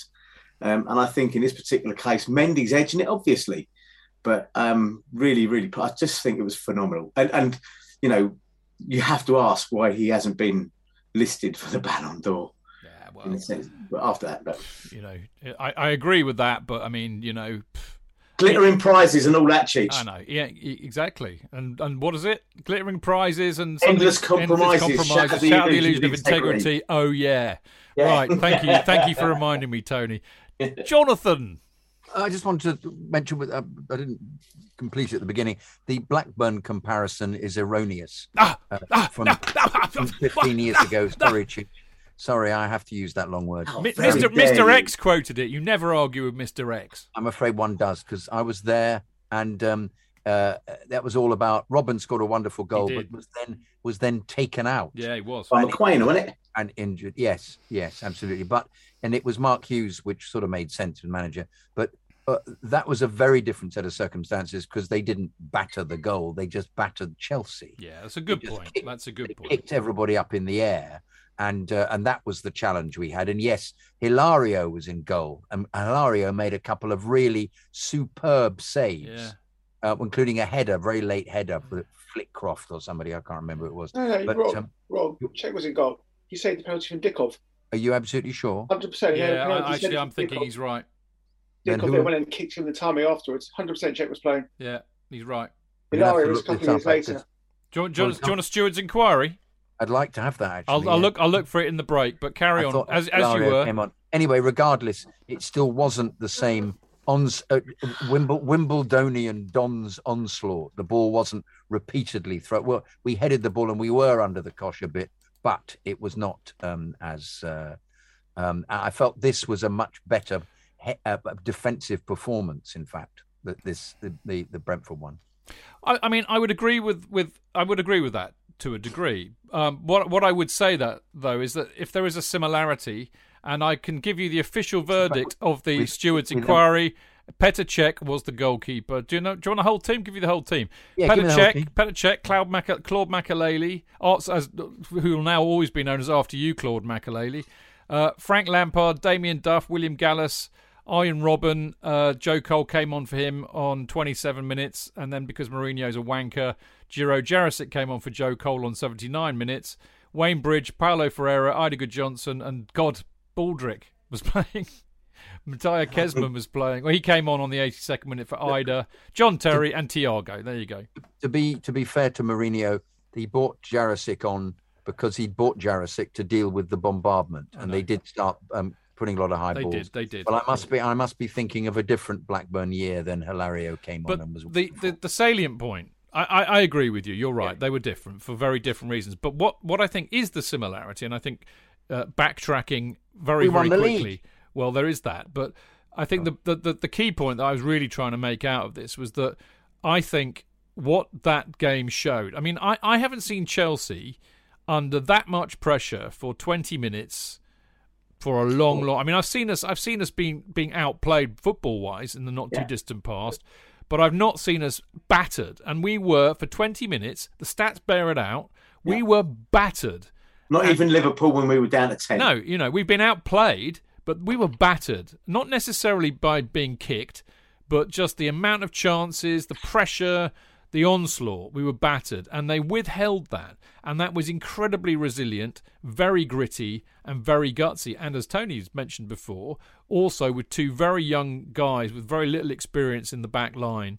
And, and I, I think that, that that will stand them in good stead. That will that will you know that that oh, when you get through a challenge like that, it increases the level of bonding you have. It increases the self belief and the confidence. And I think maybe like Blackburn did, because I think when we went up to Blackburn and we got away with that one 0 I think they all thought, right, we're going to win the title now, right? If we've managed to put up with being kicked all over the place and and stood up to it and still won, we're going to win it. And I think maybe it might instill the similar kind of confidence in these guys that we've been battered and yet we still won. Good, we, we can we can go Was forward this from in here. October as well? The, the Blackburn. The Blackburn was in February, All right, it was February second. I always nearer. thought it was in October too, but it was in, it Yeah. was in February. Yeah. Right. So there you go. I mean, Danny boy, what I was say you? yeah, we, got, uh, we lost Robben for the most of the season after that. We still we won did. it, didn't we? Well, yeah, but that was Yeah. only what you know, Yeah, but we- February, fifteen League games. Final came back half injured. Yeah, that didn't Blah, blah, help. No, but it was listen. It was it was it was an important win, and where we are now compared to who we've been to the away games we've had, where we are, it's a very good position to be in. You know, and we look at our next four games, we could be in a very strong position. Well, I mean, you know, here's the thing, because I mean, there was a lot of lot of talk. I mean, you know, we've been bigged up, we've been bigged up as as the the title contenders. You know, I, I think we're capable of winning the title, but I still think the facts don't lie that you know we were what 15 20 points behind city when we we came fourth last year so it's a lot to make up and I, you know, I'm I'm I'm not entirely convinced, and I think even though I agree with Tony to an extent, that I think that our, our attack will gel, and I think our defence is a title-winning defence. We've got a title-winning bloody goalkeeper, but that's for sure. I'm not entirely sure that that uh, we might get over the line, but uh, you know that's my own view. Um, Tony, how far off are we? Do you think from being a, a title-winning side at the moment? We're top of the I think- league, you know. Yeah, um, this is going to be the closest for well since Conte's you know 2017 winning winning team for for sure. This there's a resilience there. I think there's a belief, and I think that's as much as important belief and confidence that you can do it. And, and results like Saturday will and and and and the draw at Liverpool um, uh, will go a huge way. I think the the bruising feeling of losing to Manchester City at home without really laying a glove on them will also be um, uh, a, a- an experience that they can that all that Tuchel can can turn into a positive. Um, because we were scared of them that game, and I've still to this day don't know why. Um, and I, I, I assume Tuchel's worked out that behind the scenes. I, I, I was when I came on the last fancast, I was the one that was exercising some caution um, and saying, you know what, I'm not sure we can win it, but as long as we're not just settling for fourth and aiming for fourth, and we're not walking down um, Arsenal Boulevard um, in that sense, then I'll be happy with that. I think. I'm not seeing that, Tony. I, I think out the you know I think it's going to be between us, Liverpool, and Manchester City. I think United will will drop out. There, there may be a surprise team coming in, um, you know, in, into fourth. Uh, United seem to be in a kind of turmoil caused by their own kind of well, let's just buy some Galacticos and buy back a player that's still very good, but you know may have seen his best. And I, I think, you know, if we're competing to the last two games of the season for first, second, or third, I think that would be it'd be great for the neutrals. It'll be nerve shredding, nail biting for us. But I think that's where we are, and, and and but we've had a distance to cover, and I don't think that's an unreasonable thing to come out with. I think we are capable of winning, but so are City. And and we we saw last year City go on a 21, 22 game winning streak, didn't they? Yeah. And, and Liverpool, you know, whatever you think of Liverpool at the moment, they are purring. You know, they took a. Would we have gone to Watford and won 5 0? Possibly, but you, you, you'd probably think we'd have less chance of doing that. Um, but Liverpool torn at the shreds. So I think that that's where I see us. Uh, it is between us three. Thank you, uh, Dan. What say you? Yeah, totally agree with Tony. I think us three are going to run away with it. United are just going to be, let's say, sack Solskjaer and bring in a decent manager. They're going to Yeah. struggle. I mean, if they bring if they bring in Conte, that for example, then you United become a serious threat because that's a good good squad there he's got. But I just think got, Ole's a decent manager. We're going to be there thereabouts. I think once we start hitting top form, we'll purr, we'll, we'll do really well. I think we'll do. You know, Tuchel's very smart coach. We're set up brilliantly defensively. Don't give much away, generally speaking. I think once we get our front five sorted out, I think we'll be there thereabouts. Uh, and Liverpool, listen, Liverpool will lose some key players in January when the AFCON happens. I mean, key, key players. I mean, I know we'll lose Mendy, but, you know, they're losing two thirds of their front three, which will make a huge difference. City haven't got a striker, whether that'll come back to bite them or not, I don't know. I think this, uh, unless we massively implode, we'll, we'll be there thereabouts. Hmm. And I think, I'm going to say now, I think this will be the lowest points total to win the league. I thought you were going to say I, I would love it. I would love it if we won it it, and the yeah. others didn't. There'll be, there'll be a very, it'll be a much lower points total this season. I think Why, why do you think that? Why do you think that? I just have a feeling the teams are going to take points with each other. It's Yeah. a lot more competitive. I just I can't see anyone getting to get 90 plus points this season. Yeah, the, the gap's closer, isn't it? I mean, we're Yeah. City kind of ran away with it last year, and Liverpool appeared to be a one-player team because Van Dijk was out, you know, and, and everything seemed to go Yeah. pear-shaped after be that. Eight- And- 80, and- 85 points will be. yeah, Let's win the yeah. I, I agree with that. That's a good point. I mean, I, I would say that um, that uh, I think you make a good point about about all, all of the teams. What I would say about United, I, I don't think they'll win the title, but I do think they'll be fourth because I think what you'll find with United is that they'll batter all the shit teams because they've got Ronaldo, but they're not going to do very well against the, the, the top teams. They're Mm. going to you know they're going to be out tactic because they've got a PE teacher in charge who doesn't understand tactics and uh, they will be found out. I mean, Leicester found them out the other day, and Leicester are, are a good side. They've been on a, on a bad a bad uh, uh, run recently, but they're a good side. And I think I think United will lose too many points to the top sides to have a sni- to have any chance of winning the title. But I think they'll they'll, they'll batter the others and they'll come forth. Anyway, enough of me. J.K., what say you about the title challenge? Oh, we'll win it. We'll win it. yes. Is that your final comment? Yeah. Lovely, absolutely brilliant. There you go. That go. was very that was very Michael Caine from Zulu, wasn't it? It no, no, was. we'll win it. It We'll win it, old boy. Yeah. What was it? Was it That's how it Lieutenant Lieutenant uh, Lieutenant Colonel? Was Bromhead. it Lieutenant Bromhead? Isn't it? Yeah. Gonville Bromhead. Old boy, old boy. Yeah, Yeah. yeah. So you're you're more of the Stanley Baxter character, really, aren't you? Stanley Baker, Stanley I think Baker. Baker. it was. Stanley Baxter that- would be Stanley walking on that is a track. Freudian slip. Stanley Baxter's like that. Yeah. Yeah. Yeah. like oh, that. the Yeah. Zulus are up there. Uh, Fuck yeah, it. Oh, look, Yeah. and I'm wearing a dress. And I'm wearing Yeah. a dress. Absolutely.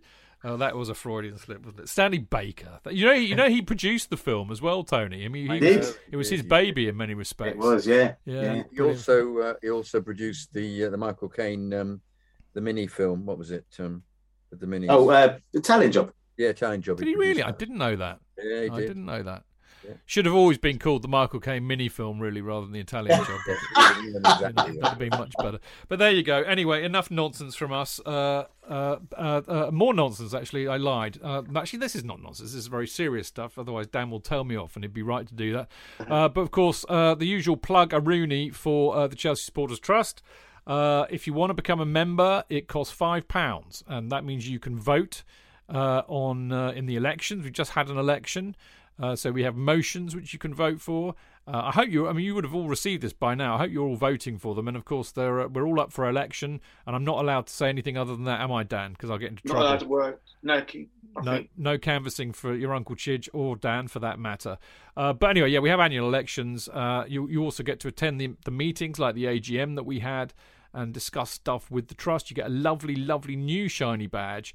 And of course, it's really important, isn't it, to get our voice heard on things like the European Super League ticket prices, the bloody waiting room, the virtual waiting room, kick-off times, all sorts of stuff that the club try and do to annoy us. and uh, we're there to tell them that we're annoyed. Basically, anyway, ChelseaSupportersTrust.com is where to go to figure all that out. Of course, so the I mean, the other thing, Dan, going on at the moment is because we, we joked about it at the beginning of the show. Sorry, Eduardo, I should say. Yeah. R- Richard here, and uh, we've got Jackie down there. Yeah. Um, but that, there's the uh, elections for the supporters advisory thing. I'm not doing very well now explaining this. Have now been suspended Has by the club. It has. That was the like. That's the dear supporter. Yeah, Due to an error, um, they we've suspended all voting. Their third party marketing tool. They've suspended the elections for the time being. Ooh. Oh, yeah, the old third-party marketing tool. Civis, Sorry. Cerveza or something, Spanish beer. I don't know. whatever they're I'll called. ask why I haven't been sent a letter and asked to vote. You should. that all No, you don't get a letter. You get an email. An email. Why I haven't been You sent? got you check your junk mail. Check your junk mail. Okay, I'm checking. Yeah. Because they've got a real issue at the moment, haven't they? Because a lot of people's tickets are ending up in junk mail, and we're not getting alerted as to when the tickets are on sale. Yeah, and they're saying, getting "Oh, we don't want to email people because they might tell us we don't want to be emailed." What? Then you unsubscribe. Get your manservant to check, J.K. But we're not. We're not. Are we, are we allowed to talk about that election or not? I can't remember if we're banned from that one. We got I'm on that sure. Anyway, it's, it's, it's, it's a moot point to be suspended anyway. So Yeah. Well, that, well, they- they're not going to suspend it for long. They've got to have the election, but- surely. No, but I, we can talk about another show when we get no, a better idea right. what it's going to be. They're all very nice people, and I might, if you if you ask me privately, not on air, I will tell you who I'm voting for, and I'll leave it at that. Uh, right. The other thing, of course, is the uh, the Chelsea pitch owners. If you want a uh, piece of Chelsea, it's brilliant. This, I mean, basically the CPO uh, set up by Ken Bates in the uh, the late '90s. Uh, basically bought the freehold of the stadium, which means that uh, you know once you've bought a share, you own a share of that stadium. It means it can't be sold to anybody unless we agree, uh, and it's brilliant because it means that football at Stamford Bridge will be there forever. Uh, it is within our control. It is within our power, and we are the only club that has that. And I tell you, a lot of I know a lot of supporters who've come up to me in the past and said you're really lucky that you have that safeguard uh, to uh, to protect the ground. Now the pri- the, share- the shares are priced at 110 quid for an electronic share, which means it gets emailed to you, or you can pay up to 173 quid for a framed share signed by a Chelsea player. So there you go. Go to the Chelsea website, search for Chelsea pitch owners. What? Not in junk. It's not in junk. No. JK. Oh dear. I'm gonna. I'll mention it. I'll mention it. I'll mention it. Well, that that that it's, sha- it's a shambles. Or in fact, as somebody tweeted brilliantly, I think it might have been Ken Barkway. He did the he had a different image of Terry Thomas going absolute shower, absolute shower, and the border all stinkers. Stinkers, absolutely, yes. Anyway, on that happy note, uh, we're gonna have a break, and uh, when we come Oh, back, you're not going to mention school just then? You're not going to mention the, the no, particular? no, no, maybe later, maybe in this part, Tony, which is where I normally would mention it. Oh, okay. Uh, part three: fannies, questions from Discord, uh, an email, and maybe a very tiny, small mention of uh, the Premier Predictions League. I think maybe. Eine Frage. Wie schnell war der Aufschlag? 150 km/h. Wie lang war der Drive? 229 Meter. Wie lange hast du geschlafen? Sieben Stunden, 54 Minuten. Letzte Frage. Trainierst du deinen Körper und deinen Geist mit der Achtsamkeit? Ja, genau das mache ich. Wir alle haben Fragen und die neue Apple Watch Series 7 hat die Antworten. Auf dem bisher größten und fortschrittlichsten Display. Die Zukunft der Gesundheit am Handgelenk. Lieferengpässe möglich. Erfordert ein iPhone 6S oder neuer App aus dem App Store, Abo erforderlich. We'll be back in a minute.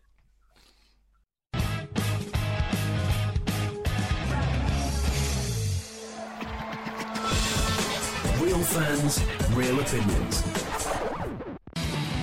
I'm Jason Cundy, and you're listening to the Chelsea Football Fancast. Proper Chelsea. Footballfancast.com.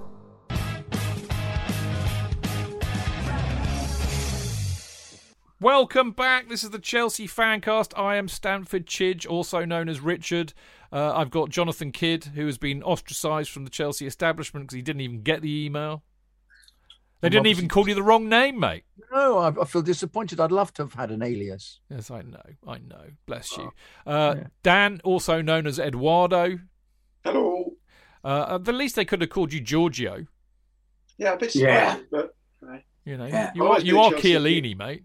the Chelsea Chiellini is my new moniker forever. Well, if you're the Chelsea Chiellini, when my before I I should you know cut my locks a bit, as you can notice they've been cut a bit. Yeah, yeah. I was definitely angling for the Chelsea Pirlo look. Yeah. I thought the Chelsea Ricky Gervais. I, I, I, I still have the I have the power to remove you from the Zoom meeting. Dan. Never, ever, ever forget that. Uh, and uh, last but by no means least, we got Jackie. Oh, hi. She's Hi. a Uh, lady. Yeah, I'm, I'm a lady, don't you know? Um, yeah, it's good to be here. It's been great fun. Always lovely to see you, mate. Always and it's lovely a great, it's a great tonic because I watched JK's fan bite, and and I was abs. I mean, I was still in in a frame of shivers and trauma, uh, and it was good to see someone worse than me. it, it- it was very, it was very cathartic. I hated it. I, I, I you, you, you have to admire the defense, but you're just thinking, for fuck's sake, well, how long could this go on for? And I was sitting amidst, amidst Brentford fans, and they're all going, "Oh, cheating Chelsea bastards! Oh, nothing wrong with him." After, uh, in fact, when Chalobah was injured, and the ball, the ball had hit him in the face as well. The bloke behind me said, "Cheating Chelsea! Look, nothing wrong with him at all." I said, "Look, I'm sorry, mate. Can I we be fair here? The ball did hit him full in the face. It's likely that it might really have been given Oh, him." come on, though. It was brilliant by him to like eke it out, though. I know as well as that. Yes, I know. But no, it was just the, and he said there's nothing wrong with him. He said, and he, to be fair to him, he said, yeah, you got a good point there, mate. Yeah, He yeah. did get one full in the face, to be fair. Yeah, that's what I said. I just know, said, that. yeah, yeah. yeah. I know. I know you just said that. No, I but was, they I were- was listening, very- honestly. What I loved about it was they were very, very well humored all around. There was no, there was no kind of, you know, you, you, you, you're all, um, yeah, well, no, they did occasionally say, Well, rude and, and, and so they should. It's but a it was, football it was match. like, it was, yeah, well, but at the same time, though, you can understand, and they gave Taylor a bit of a hard time, which I like. well, liked. you know, it, it goes back to what we were saying with your new best friend Billy the Bee. Um, that uh, I mean, I, I, I, I, I'm, I'm, I'm, well, I mean, I wish I was there. Then I could have known this, you know, hundred percent. But my feeling is, is that there's very, very, very little antipathy towards Brentford from Chelsea supporters. There are a lot of Chelsea Vi- and supporters vi- who moved vice there. versa, vice versa. Yeah, there's a there's. I mean, I I I first caught hold of that when you know when we went down there in 2013 for the for the seminal uh, anti Rafa Cup match, and we did. We drank in all of the pubs and all, each corner on the ground, and the Prince uh, Princess Royal or whatever it was called, the big white one on the corner. We went in there and we took the whole pub over. I mean, it was full of Chelsea and Brentford, but we just, you know what we like? We like drinking. So there was a lot of us and we got them to play Chelsea songs, and we just had a good time. And there was there was no hostility at all. And Brentford weren't, you know, you you go and take you go and go to somebody's home pub and you take it over.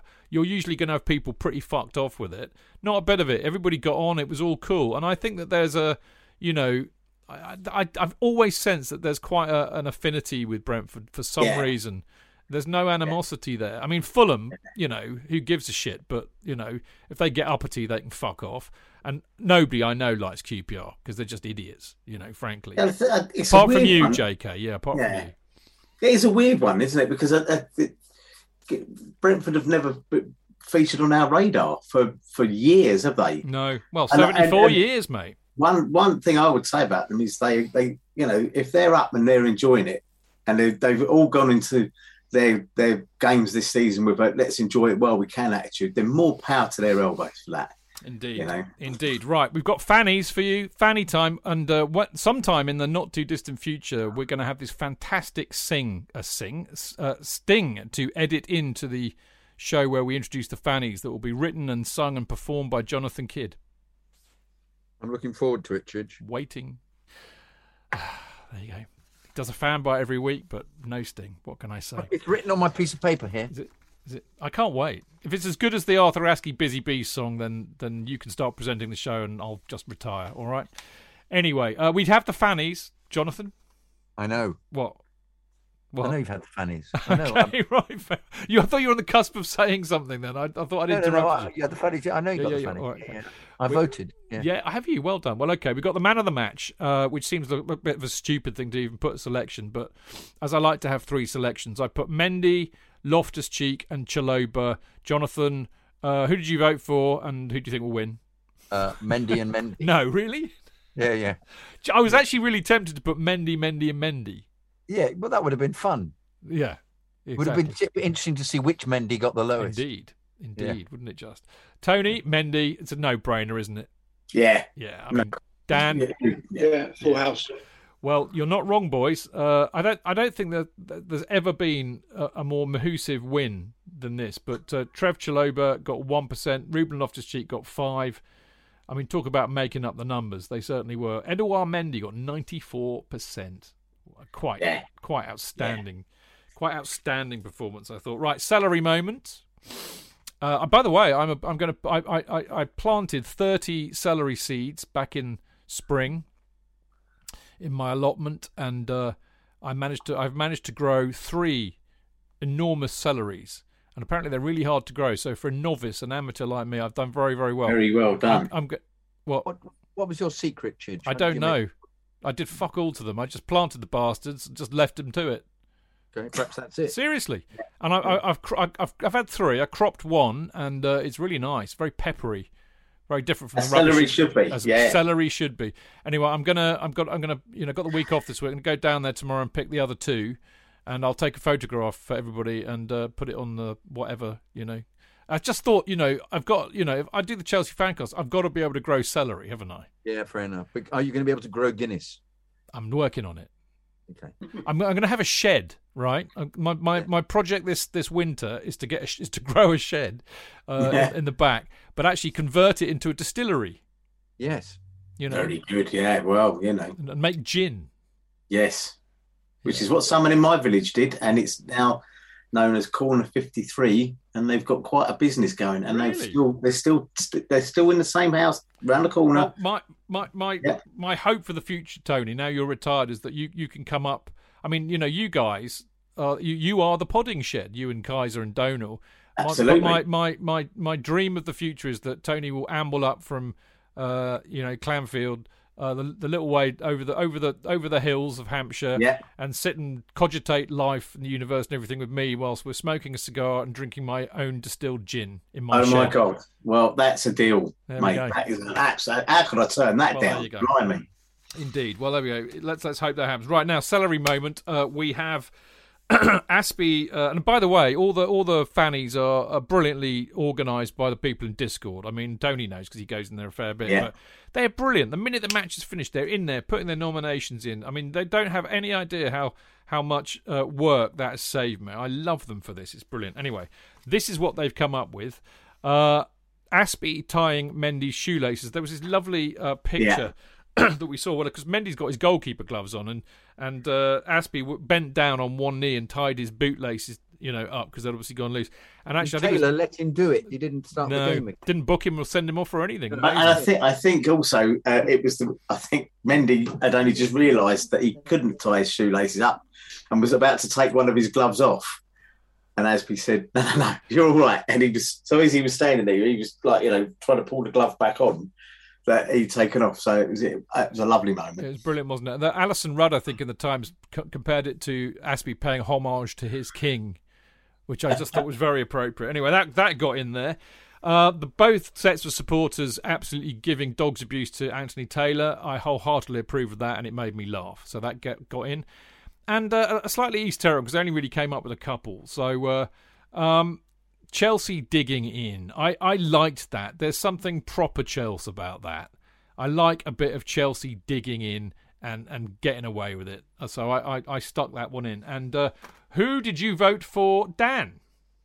uh, the referee because there was a real aggressive Taylor, you're a cunt for at least five separate occasions of real venom and aggression spit on people's lips for a good three four minutes and I loved that thoroughly enjoyed that Indeed. I'm just going to have to interrupt your train of thought because I've got a bit of a come comeback due for the wonderful uh, Donal F on That is brilliant, what he's and, written and, the, there. and the lovely. Well, Brian Justman said Chidge has celery and we'll have a shed. That's proper Chelsea. I couldn't agree more, Brian. Donal says, with Chidge's attitude to growing celery, don't let him near the Chelsea Academy. Just plant the bastards and leave them to it. Yeah, well, the you're, you're, you're right, Donal, but on the other hand, so am I, because if you work it out, if I planted 30, uh, you know, celery seedlings and only three made it, You see, it's about the same odds as the academy, really. Only the is a good best, only the best survive and thrive, mate. Under Very my point, under my yeah. tutelage, only the best survive and thrive. Bit like the fan cast, really. You know, the best, the best. I've got finally after you know eight, nine, whatever it is years, we've now got the A team, but it's taken that time to assemble. But there you go. Right. Anyway, Jonathan, who did you vote for for celery? Uh, the, uh, the the shoelaces, bootlaces. You you voted for the bootlaces, Tony. And I went for bootlaces as well because I think it's just one of those nice moments that will appear in photographs for a very long time. Yeah, I, I can't remember what I voted for. It might have been Taylor getting stick because that always I think the. Chelsea digging in one is something you could only look back at retrospectively Yeah. and say it was nice to see. I think Fair. at the time it I was, wasn't. I was clearly running out of ideas, but uh, don't tell anybody. Um, you will not be amazed to know that the Chelsea digging in got 22%, Taylor getting stick got 26%, and Azpi tying Mendy's shoelaces got 52%, so that's the winner. And last but by no means least, and by the way, people, I actually managed to get these things in the right uh, post, not getting it confused like I did last time. The vote for the Guinness moment, the nominees were Chilwell's goal, uh, Ruben Loftus Cheek, we all talked about this on the WhatsApp group, didn't we? But he did this body swerve and run, and it just, it, I, mean, I think Martin described it as he sent two Brentford players going off for a, to order a Coke and crisps. I mean, it was just brilliant, and it and it made me, it, it, it aroused me, that's for sure. But uh, I mean, I could have chosen any one of Mendy's four crucial saves. The one I chose was the one he that the bicycle kick. He said that that uh, bicycle kick from Nørgaard he saved. That's the one I selected. Uh, J.K., what did you vote for? I voted for the bicycle kick, and Yeah. it won. It won. It did well. I, I, I- I'm, I'm, well. I have to say, it was not as, you know, I thought it would absolutely pound everything, but it didn't. Dan, what did you vote for? Loftus Cheeks. I love that. Absolutely brilliant. See, there you go. It was quite a tough because I mean, a lot, one of the things I find on here when you put it on Twitter, most people just vote for goals because they don't have any imagination. But anyway, Tony, what did you vote for? I, I also said Mendy and the bicycle kick because that wasn't one for the Sunday papers. That was going in. Hmm. Well, uh, I'm delighted to say that Mendy's save did win, but it only got 48%. Uh, Chilwell's goal got 29%. See my comment earlier. Uh, and Ruben Loftus Cheek's body swerve and run got 23%. So there you go. So that's one, our- though, Hmm? it? It's still one. It's still one. It's still one. We knew Justice, it. justice Yeah, was done. done. Absolutely. Yeah, absolutely right. So there we go. Now we've got a few questions for you lot uh, from the absolutely effusive, wonderful, and utterly brilliant Mr. Stick and Prasanth, uh, who we all also know very, very well. Got two questions from Stick. He says, "So Mendy is great, but he will leave for like three or four weeks for Afcon this year. Do you think that that could be how we lose the league, Jonathan?" Uh, no, because Kepa will be um, uh, a worthy replacement. I've done some research on this, and because of the way the fixtures pan out, I think that I think it's only uh, Mendy we lose to the Afcon, and he will miss the cup match, and he'll miss uh, City away and Spurs at home, and then I think then there's a break. Then there's a break, probably another cup match, possibly Yeah.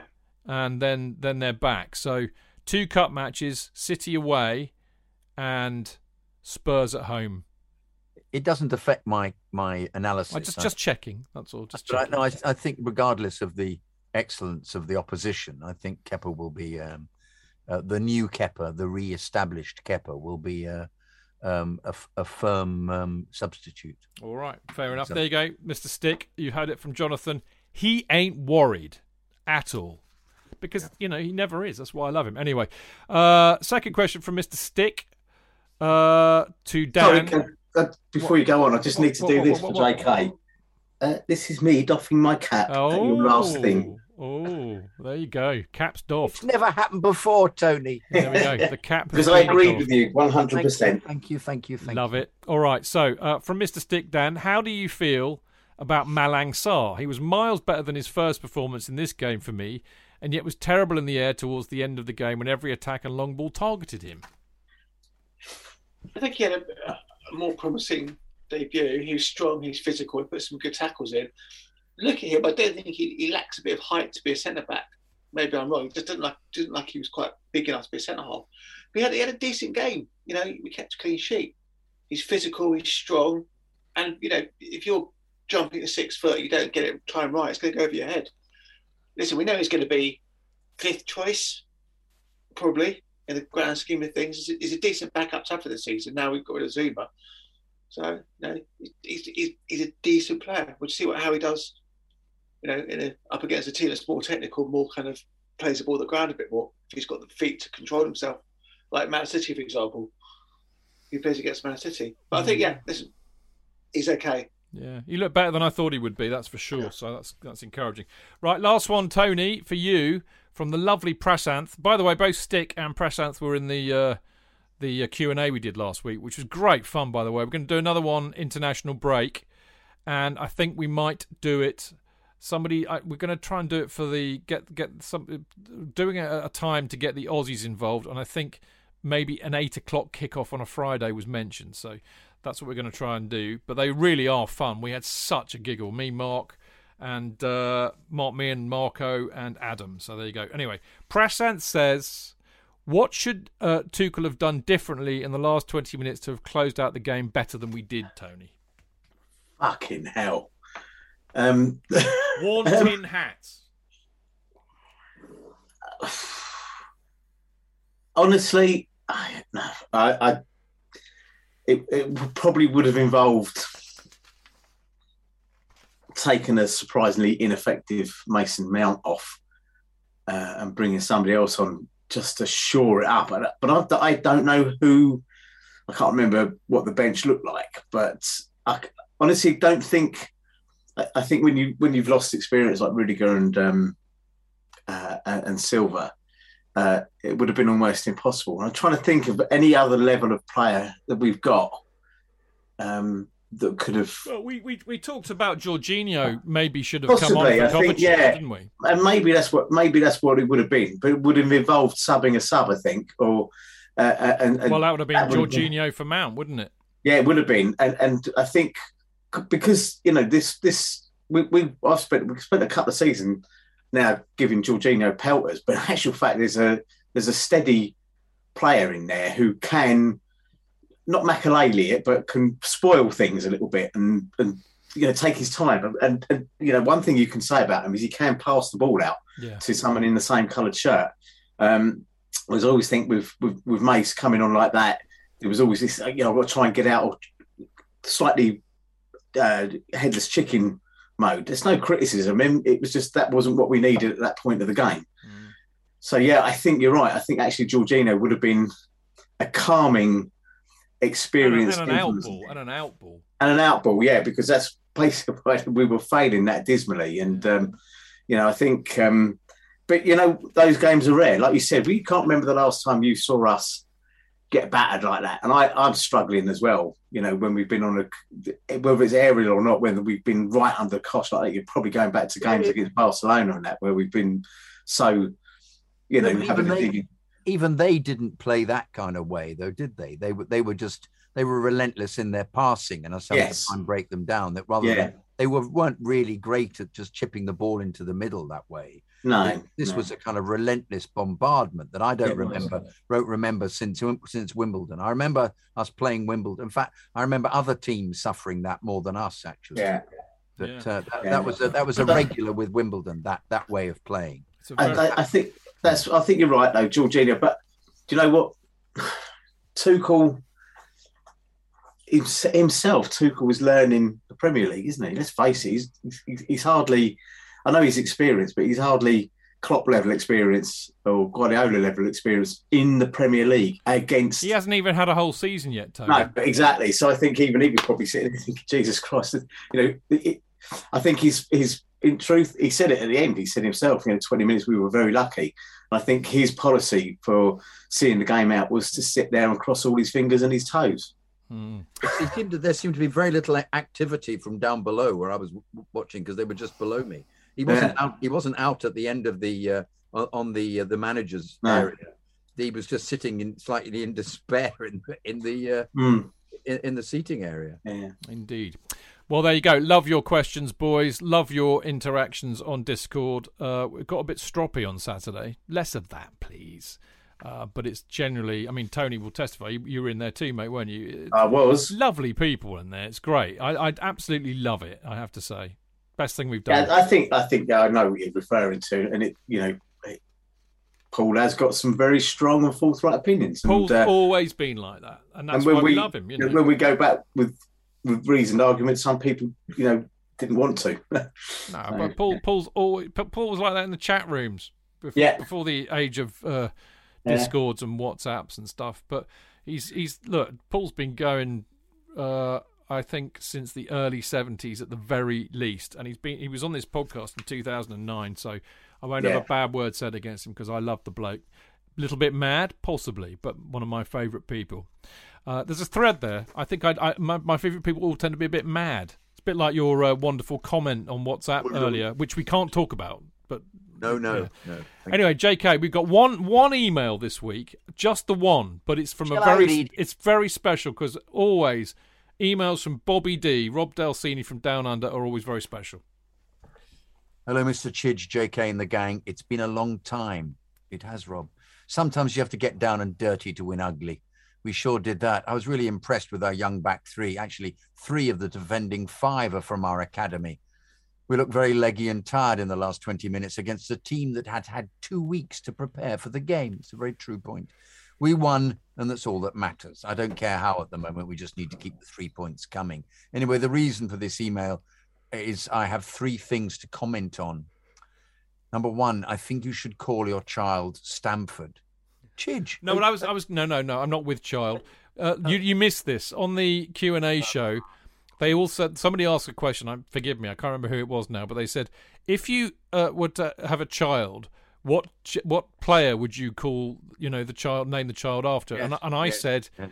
I I haven't got a child, sadly, so I haven't been able to call them after a Chelsea player. But had I had a child, they would have been na- named after Gianfranco Zola and Gianluca Vialli, and hence they would have been known as Gigi Chigi.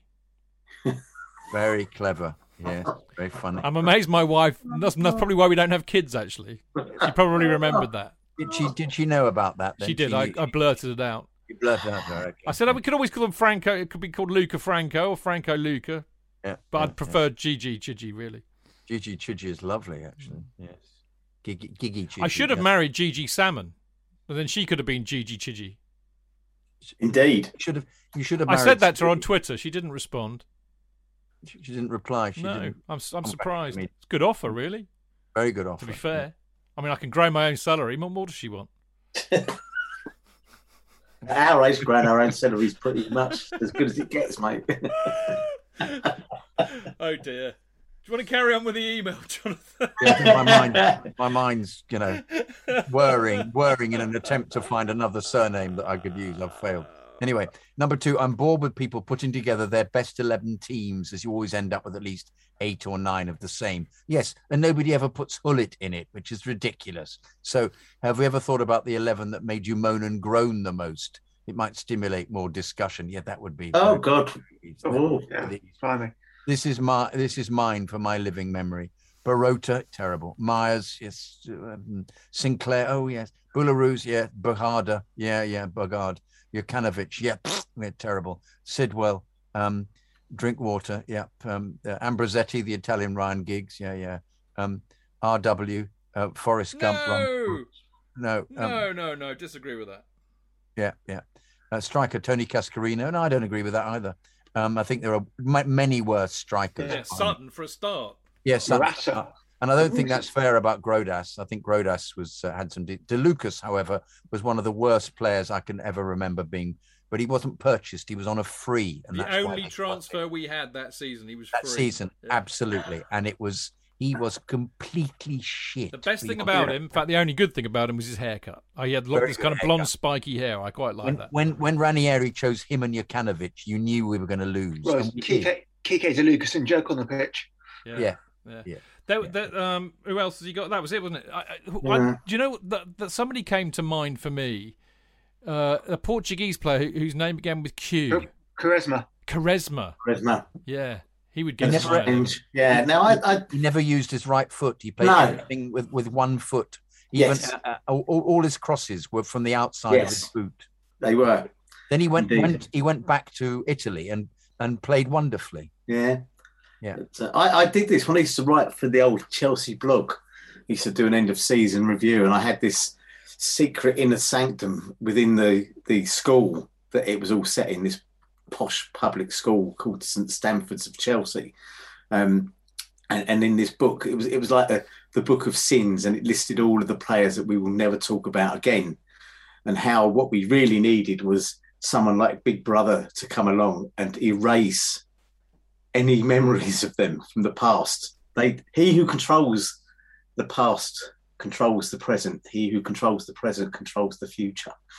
And therefore, we could wipe them out of our existence, and they never happened, and they never played for Chelsea.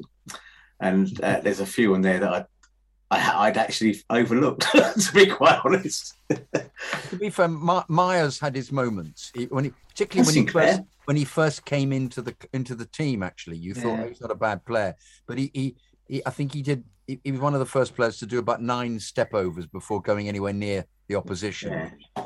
I mean, unless Clive Sinclair played at centre back, I think that's very unfair. Well, Sinclair did have that terrible ability to um, uh, do something good and then immediately give the ball away, which Yeah. always used be a kind of running Uh, gag. I'm not. I'm not having Frank in there, but there you go. Dan, you, you look poised, poised like a cobra, mate. No, I just I don't, I don't think Frank or Andy Mars were that bad. I mean, No, weren't I don't great, think so. For the, for the time, I mean, Anthony Barnes could have been a lot worse. Andy Dow, a lot worse fullbacks. Um, who else do we have? Oh, what Maniche? We had him on loan from Yeah. Porto. He was dreadful. I mean, listen, listen, uh, you know, pre, you know, 2012, we got was that other bloke that began a lot with of shit players. A lot of shit players. Oh, Graham Cuadrado. Why ain't he in there? Who was that? Sorry, what? Cuadrado. Cuadrado. Oh, he player. shite. Jesus. God. We, we're Uh, playing him in a couple of weeks, aren't we? Against Did, they, did he mention Ben Haim in that team? I can't remember. No, but he, he No. he's worthy of a shout. There's Oh, we should do this. We should on a on a night when we're bored, we'll just Yeah. do this. Um, Yeah. Number Now- three. Number oh, three. there's another one. There's more. Sorry, JK. I need to show my, my show my wonderful partner what football is all about. Have her experience the smell of burgers and horse shit. I suppose so. Yeah. So put this in your diary. Seventeenth of September, twenty twenty two. Chelsea versus Spurs at the Bridge. Five fifteen kickoff, and I'll meet you at the Cock at eleven a.m. and a curry afterwards. I've booked my tickets for England next September. Get in and up the Chelsea. Kind regards. We'll see you in 52 weeks. Can I just ask a question? How have they got the um the next year's fixture list already out? Wishful might be- thinking. Wishful Yeah. thinking, JK. Very It'll probably be an international weekend. Yeah, it Probably probably will. will. Can I No, say something else to, to Mr. Delsini as well? Yeah, which is we generally don't go for food after. Um, yeah, but we do we do with Bobby D, mate. Oh, do you? All right, I Yeah, was just yeah, thinking because it gets in the way of the drinking generally. Yeah, but no, because you need to eat by the time it gets to that time. If you've been with Bobby D all day, uh, the last time I, I, mean, I probably have seen him since then, but I, I remember very fondly a time when Bobby D came over and we were still podcasting in Putney Station, and we had Canners on the show, and it was after the West Ham match where Torres scored for the first time in, the, in a pissing down rain. He scored that goal.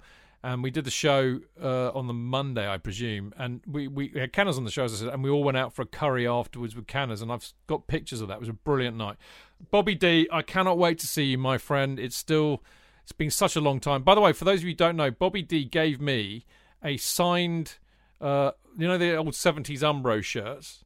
Yeah, he, he gave me one of those, which is signed by Peter Bonetti and Chopper Harris. So there you go. That's Bobby D for you. He's an absolute legend, and I love him to pieces. So there you go. Um, thanks. Good to hear from you, Bobby D. Uh, right, we're going to have a very, very quick break, and then we're going to have a quick look at the uh, Chelsea versus Malmo. Oh, I know what I forgot. We are going to have a look at the Chelsea Malmo game in a minute, but of course, normally at this time, we would be talking about the Premier League predictions league, wouldn't we? The Chelsea Fancast Premier League predictions. But I'm not going to this week. No, no. Actually, what what what we what I decided, Tony, is that there is still a match going on. You know, Yes. Arsenal playing Palace. Arsenal one up at the moment. I need a two-one there to resurrect what has been a beyond shit weekend for me. Um, but we normally would wait to the Friday show when it's been playing on a Monday. But I, I, I can't be that cruel because right now the reason why Tony's been egging me on to talk about it is because right now he's got 205 points, which would make him the performer of the week. And Yes. Tony's been doing as shit as me and J- T- Tony's been down the bottom of me and JK all season. and I think he's actually in one fell swoop elevated himself to page one. I am. Yeah, those who know this game know that there are some of us, me included, whose only ambition is to make page one. That's how shit I am. So Yeah. Tony's the, Tony, the boy's done good. So unless, what have you predicted for Arsenal Palace? I can't remember. I, honestly, I can't remember. But what I will know is is that I'm a mere four points off of Blind Lemon Harvey Mm. and Mark Meehan, who I know is listening in right at this moment. I'm just 14 points behind you, Mark. Yeah, You well, just just watch your back, mate. It'll be like having Lewis Hamilton following you. You know what I mean? Okay, well, I need a 2 1 in this to avoid my worst week of the Well, season Neil so Hamilton. far. Yeah, that too. Uh, brown envelopes, please. Anyway, I need to I am so crap, Chidge. You, that know, I you're now even- bottom again. I didn't even know there was a page one. Well, I know, nor do I, mate. I've not seen it all season. Yeah, But no. you, you are officially bottom at the moment. That's how stinky Was- you've been. was I bad bad this week Oh, as well? horrible. You got min- minus 19 points. I got minus four. Okay, I'm in, mate. I'm only 69. I'm only about five places above you, mate. So I'm not. I'm not shouting here at all. Uh, I need a. I need two one Arsenal to avoid the worst week I've had. It's been an absolute shower. The lot of it. Anyway. Stinker, absolute But well done, Tony. Well done, Tony. It's good to see a good man having some good fortune for a change. Anyway, we will be back after this break.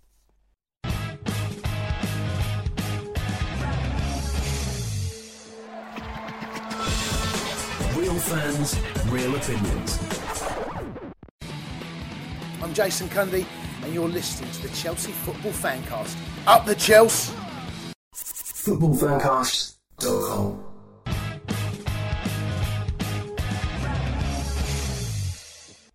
Welcome back. This is the Chelsea Fancast. I'm, of course, Stamford Chidge, and I'm joined by the wonderful Jonathan Kydd, the lovely Dan Silver, Hello. and the performer of the week, Mr. Tony Glover.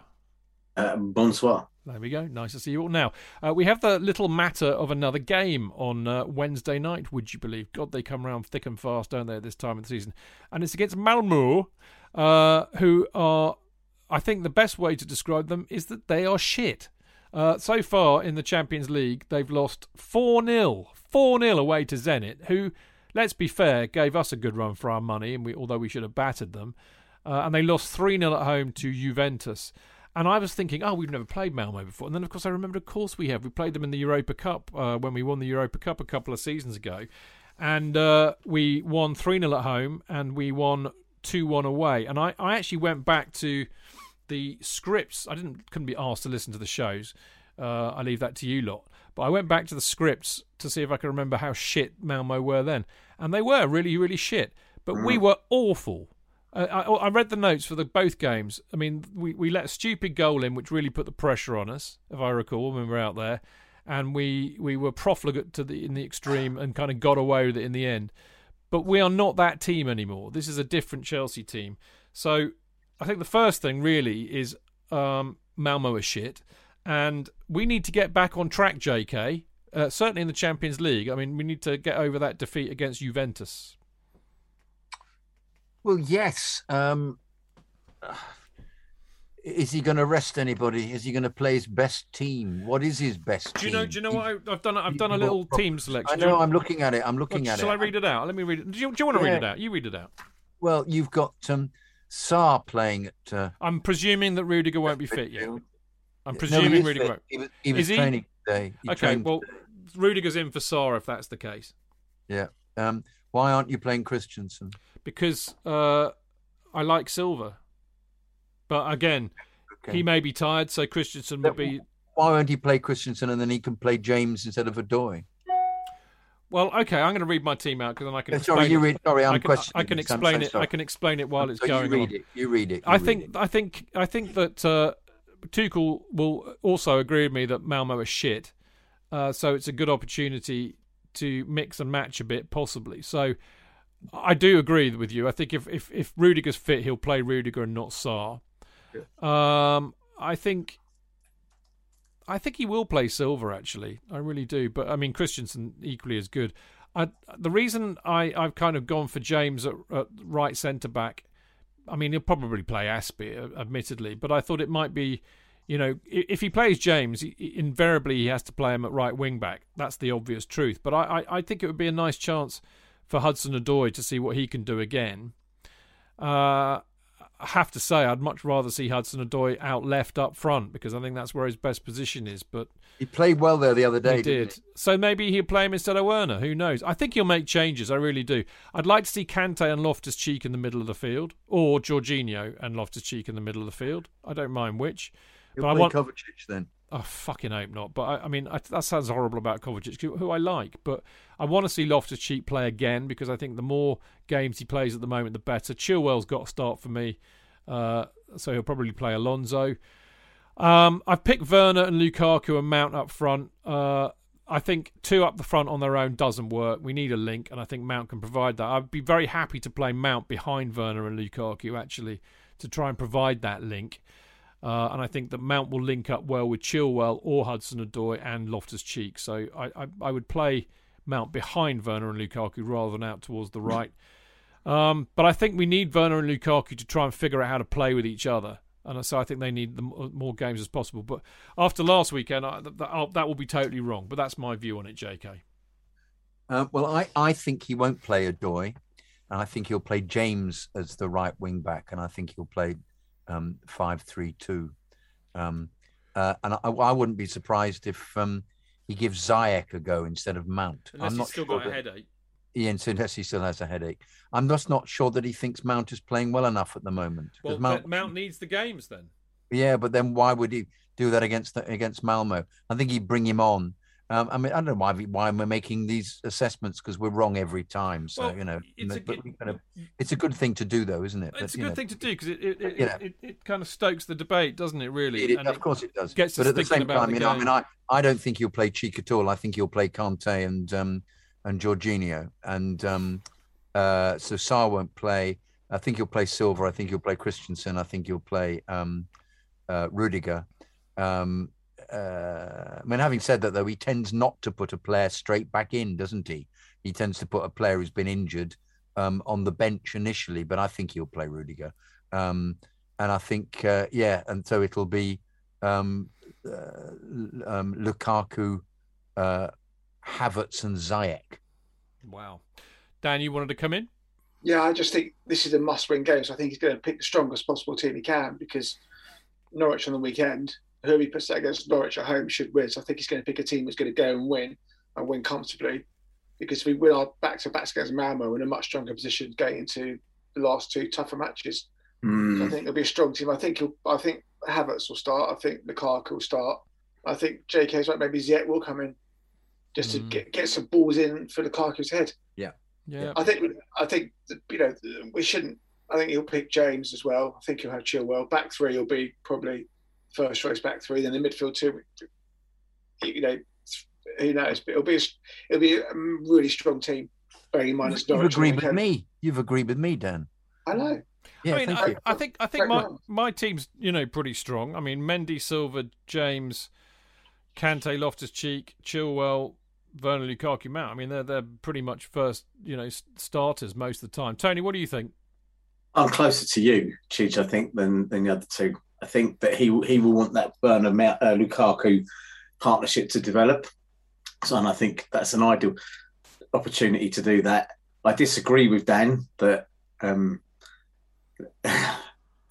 that's a massive danger on a lunchtime kickoff on a European week to assume that we're just going to roll through Norwich. I don't think you know. I, am sorry, I, Crystal Palace couldn't.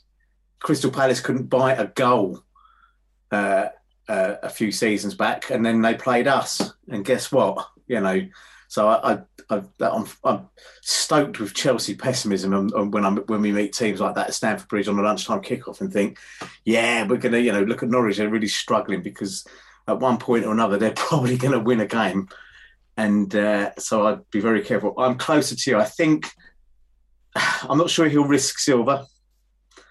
Um, I, think you know possibly could sit back and, and, and, and put Christensen in that position against them. Um, but other than that, the only other change I think possibly could be Mount for Havertz. But but we need Mount back in Mason Mount form.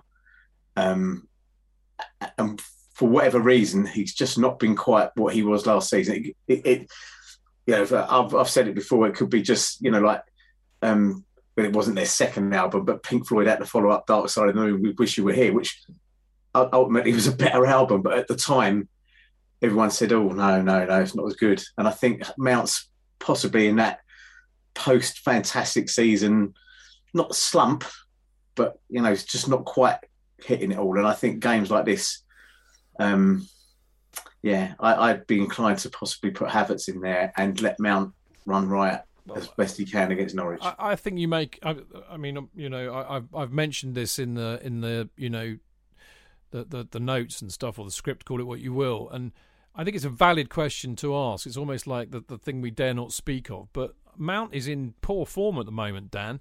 No doubt about yeah. it.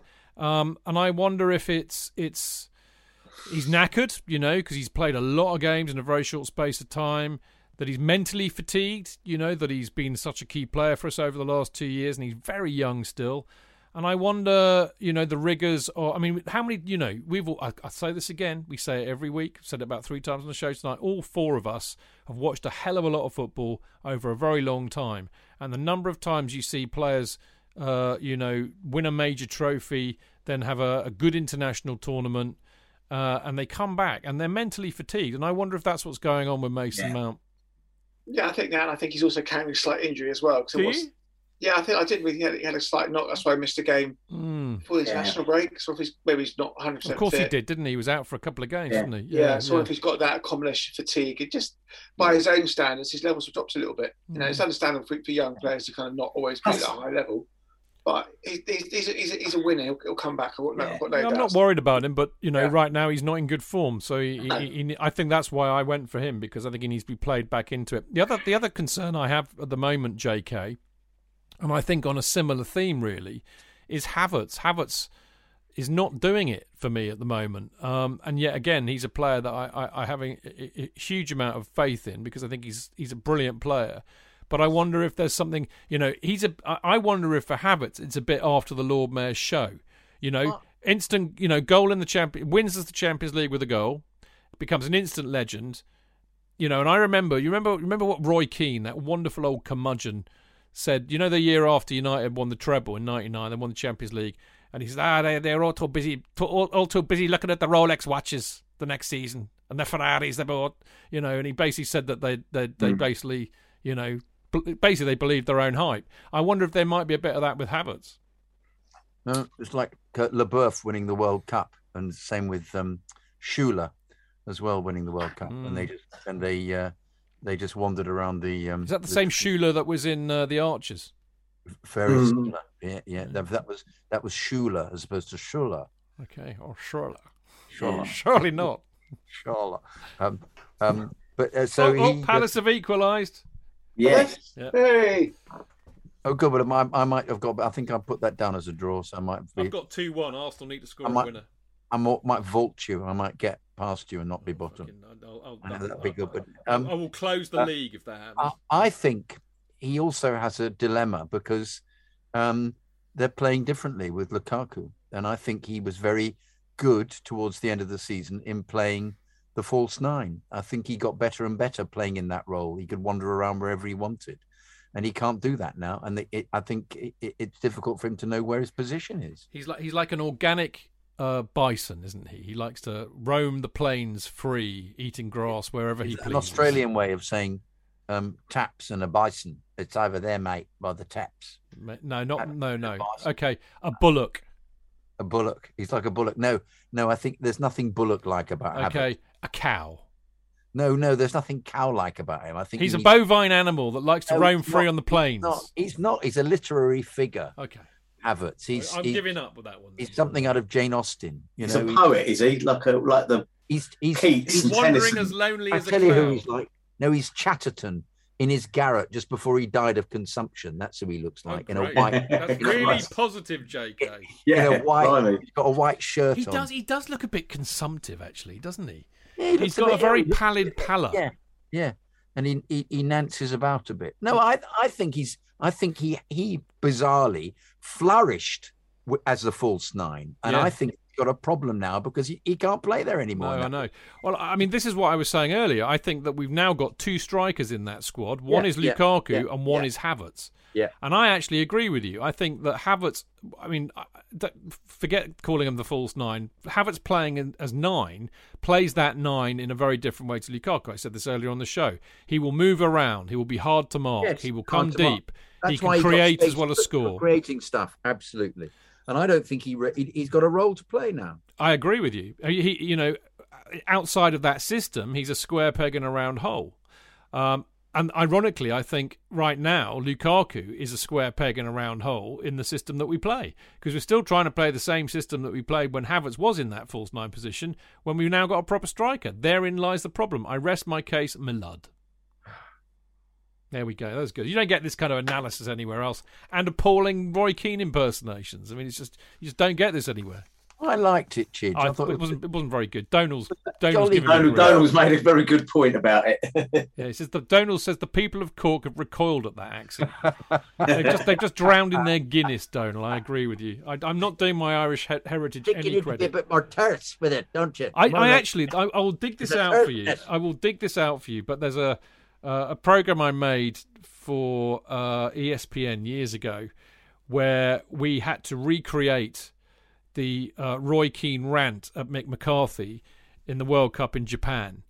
And the way we did it is we had a photo. We had no budget. We had a photograph of Roy Keane, okay, and then what we did was we had my mouth, you know, keyed into it in post, speaking the rant, and I did a brilliant Roy Keane impersonation. I will dig it out for you, J.K., and send you a clip. I'd love to see that. You would love it. You would love it. I'd love So there we go. Dan, do you, are you concerned about Mount and Havertz? I mean, Mount, Mount we covered, but Havertz. A little bit because he's, he's he's been like the curious egg since he's been here, hasn't he? Very much like good in parts, and we paid enough to pay like 17 million quid for him. So we need to really kind of see him, you know, kick on over the course of the season. No, He's he had been doing well for Germany, year. hasn't he, Dan? He's been Sorry? doing well for Germany. He's been scoring. Yeah, listen, it's a very tough. Plays much It's further forward. Plays. Co- COVID, COVID really affects it badly. Not having family and friends. no, no, we're good- past a that. good- Surely, Sorry? surely we're No, no, past no, that. no, in terms of his first season, not seeing family. He's a young. He's still a young boy. No, but I think we, he's no, we can't supremely give those talented player. Dan, Sorry? he's the star. He scored the winning goal in the Champions League. Yeah. I know, but just take take, take the you know the, the human issue into this. No, we're not going downhill again now and giving COVID as an excuse. No, and no, no, JK, let me please finish. His whole point of he had a tough first year with COVID, not seeing his family. He kind of got up to the, you know, the heights with the goal in the final, and he's kind of plateaued a bit. He will come good. Yeah, I, I, I think it's the plateauing, Dan, a bit after the Lord Mayor's show. I mean, Yeah. I mean, he's 21 years old, and I, I agree with you. All the problems he had last season with his health and being isolated and all the rest of it, and away from his family. Then the euphoria of scoring the winning, as I said, instant legend. I mean, you know, there's going to be some blowback on that, and I think that's what we're seeing. But I do think actually JK's point is very salient, which is it's a positional one. You know, as I said, you know, Lukaku is the wrong striker for the season we played last year, which we're still playing, and Havertz is the right striker for that system, but isn't playing. So it's you know that's what needs to be sorted out. Right, Tony, uh, what's going to happen on Wednesday? I mean, are you going, by the way? No, no, no, no. Um, I'll be playing walking football, um, as I normally do. Um, but I'll, I will watch it on TV. But no, no, no. Midweek games are a pain in the arse to Yeah, I'm. I'm in the same. as I, you well know. I, well, I, I work Tuesday, Wednesday, Thursday late, so I can't make this one. Although I could have done this week because I got the week off. Uh, more for me, but I didn't realise that at the time. But anyway, so I couldn't get a ticket. Two 0 Two 0 two 0 Who's going to score? Uh, actually, I think Lukaku will get a goal. Um, and I don't know. I think. Do you know what? I, I fancy. I fancy Loftus Cheek to break his duck. Mm, oh, that would be nice. I'd like that. Uh, yeah, I'd like that. I think he scored against them in uh, one of the matches we played against them. I can't remember exactly. Anyway, J.K., what say you? 4 0. Four 0 Who's going Lukaku to score all four. to Lukaku to score off? De Giroud. Yeah. Yeah, against Sevilla in the Europa. Yeah, I like that. Dan, last word to you. Five one. Five one. Yeah. Fucking hell, you're also okay. I, I, I, I see you. I see you. I raise you, and I'm going to go two one. No, they don't let in goals. Two 0 All right, I'm going to be a miserable old curmudgeon and go two 0 That's the same as me, then, Chidge. I think that's Did the you, old did you say minds two? You said two 0 I did say two. Okay, I'll go one 0 then. Ah, okay then. Yeah, I'm, I'm lowering lowering the tone here, and go one 0 Yeah. I think we all think we're going to win. I mean, the fact of the matter is, here's the thing, boys. If we don't beat Malmo at home in the Champions League, then there's something seriously flaming well wrong because they are not a very good side. You know, I thought Zenit, you know, to their credit, brilliantly organised, couldn't hit a cow's ass with a banjo, thankfully. Very organised. You know, this lot, that, for Zenit stuffed Malmo 4 0, mate, at home. So, Perhaps they watch the Brentford game and they'll just do nothing and then suddenly hit the ball up in the air and run after it. I think I think we should we should be beating this lot by three goals minimum. That's why, that's why we've said five one and four. I mean, I'm just being a bit of a git, really. But I mean, Kerry, my blessed, the blessed Saint Kerry of Dixon, always used to say to me, he, whenever he does predictions, he goes on how much better in terms of goals he thinks one team is over another.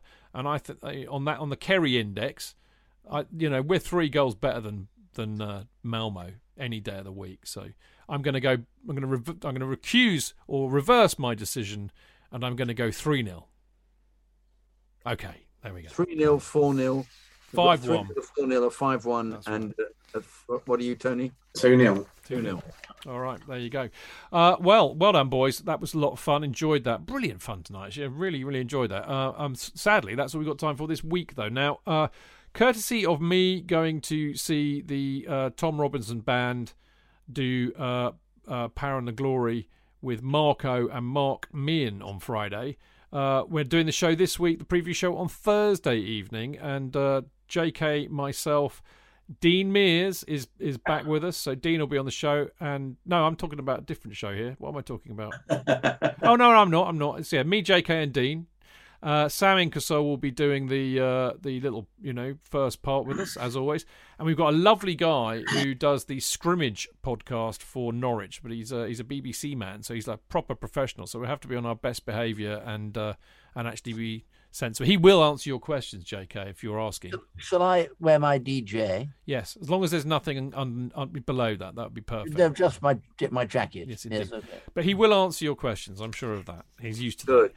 So there we go. So don't miss that one. That's Thursday night. The podcast will be going up afterwards, as always. Uh, next Monday, JK and myself will be joined by the Housewives' Choice, Mr. Clayton Bierman.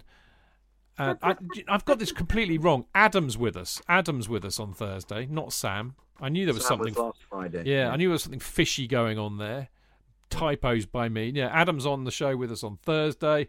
Uh, but JK, myself, Clayton Bierman, and Sam Ingersoll for the whole damn show on Monday to talk to you about the Norwich match and no doubt look ahead to the Southampton Carabao Cup match. So there you go. Don't forget to check out Dean's Went to Mow Kings Meadow podcast on the Chelsea FC women's team. One will drop this week, no doubt. And ours, our podcast will be dropping with you very shortly uh, on chelseafancast.com, Acast, Apple, SoundCloud, and Spotify, as well as other podcast distributors. Uh, very quick shout out for the Patreons, who we love more than life itself. Many of whom, uh, I'm glad to say, turned up at our Q and A show last Monday. We had a lot of fun. Really good to see some uh, familiar and unfamiliar faces too. Uh, they got there by virtue of bunging me cash every month, and I love them for it. Uh, via Patreon. If you want to do the same, it's patreon.com forward slash Chelsea Fancast uh, and you get a few benefits. Not many. We're not we're not that kind of benefit minded, uh, but the odd one like a Kerry Dixon banner, joining our Discord group, and the occasional Q and A, and a few other things planned as well will be yours. Uh, and of course, we've only had one email this week, but don't worry, we, we we can deal with it.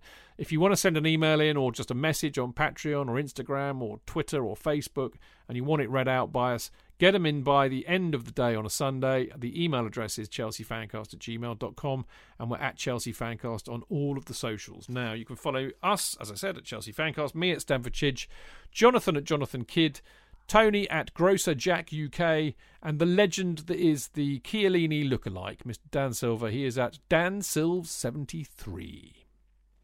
There we go. I could do that without looking. I'm getting better at this. Now, uh, Jonathan, as always, a delight to see you. With a wonderful team around me, it was very simple to be loquacious. Yes, we missed you last week. We missed you on the. Kenroy had a question for you as well.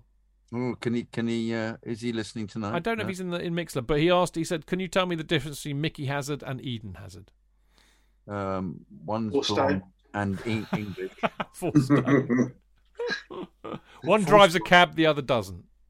yeah, one is playing for Real Madrid, not very well, and the other one is um, uh, in a Spurs ambassador. Indeed. Uh, lovely to see you, as always. I'm looking forward to seeing you on Thursday, as always.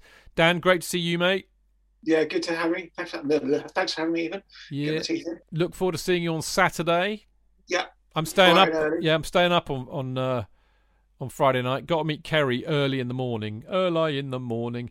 Uh, so, but I might actually be able to get to the cock for like maybe opening, which would be Well, I booked, booked a table anyway, so Yeah, got to drive though, so I can't be on the sauce too much. Yeah, because I'm going up the day before. There are no trains from Hampshire at the moment. oh, It's all Fine. bus bus replacement service every fucking weekend for God knows how long. So I'm I'm not going to be on the piss a lot, which is a bit of a shame. But there you go. I'll see you Saturday. There's no doubt about that. Tony, you coming on Saturday? I am on Saturday. I think I too will be with vehicle, Yeah. um, which means that uh, I can have a pint maybe before the game. Um, but uh, and and and and I think it, I do think it's it's sleepover for my two grandchildren. So, um, granddad needs to be able to regale them with stories that are not football related, Indeed, or slur while doing them, or slur while doing it. Yeah, or slur more than normal while doing it. yes, yeah, yeah, yeah. Tony, as always, lovely to see you, It's been mate. brilliant, mate. It really Yeah. has. It's been great fun. Great fun, always Yeah. is. And uh, the lovely, the lovely denizens of uh, Mixlr, always delightful to see all of you lot in there too. Sorry, we don't, I don't get to talk too much to you. I've mentioned a few things I know, but uh, always lovely to see you there. Uh, thank you very much for listening, and uh, of course, the people who are listening to this podcast later, thank you for listening too. See you on Thursday. Until then, keep it blue, keep it carefree, and keep it Chels. Up the Chelsea!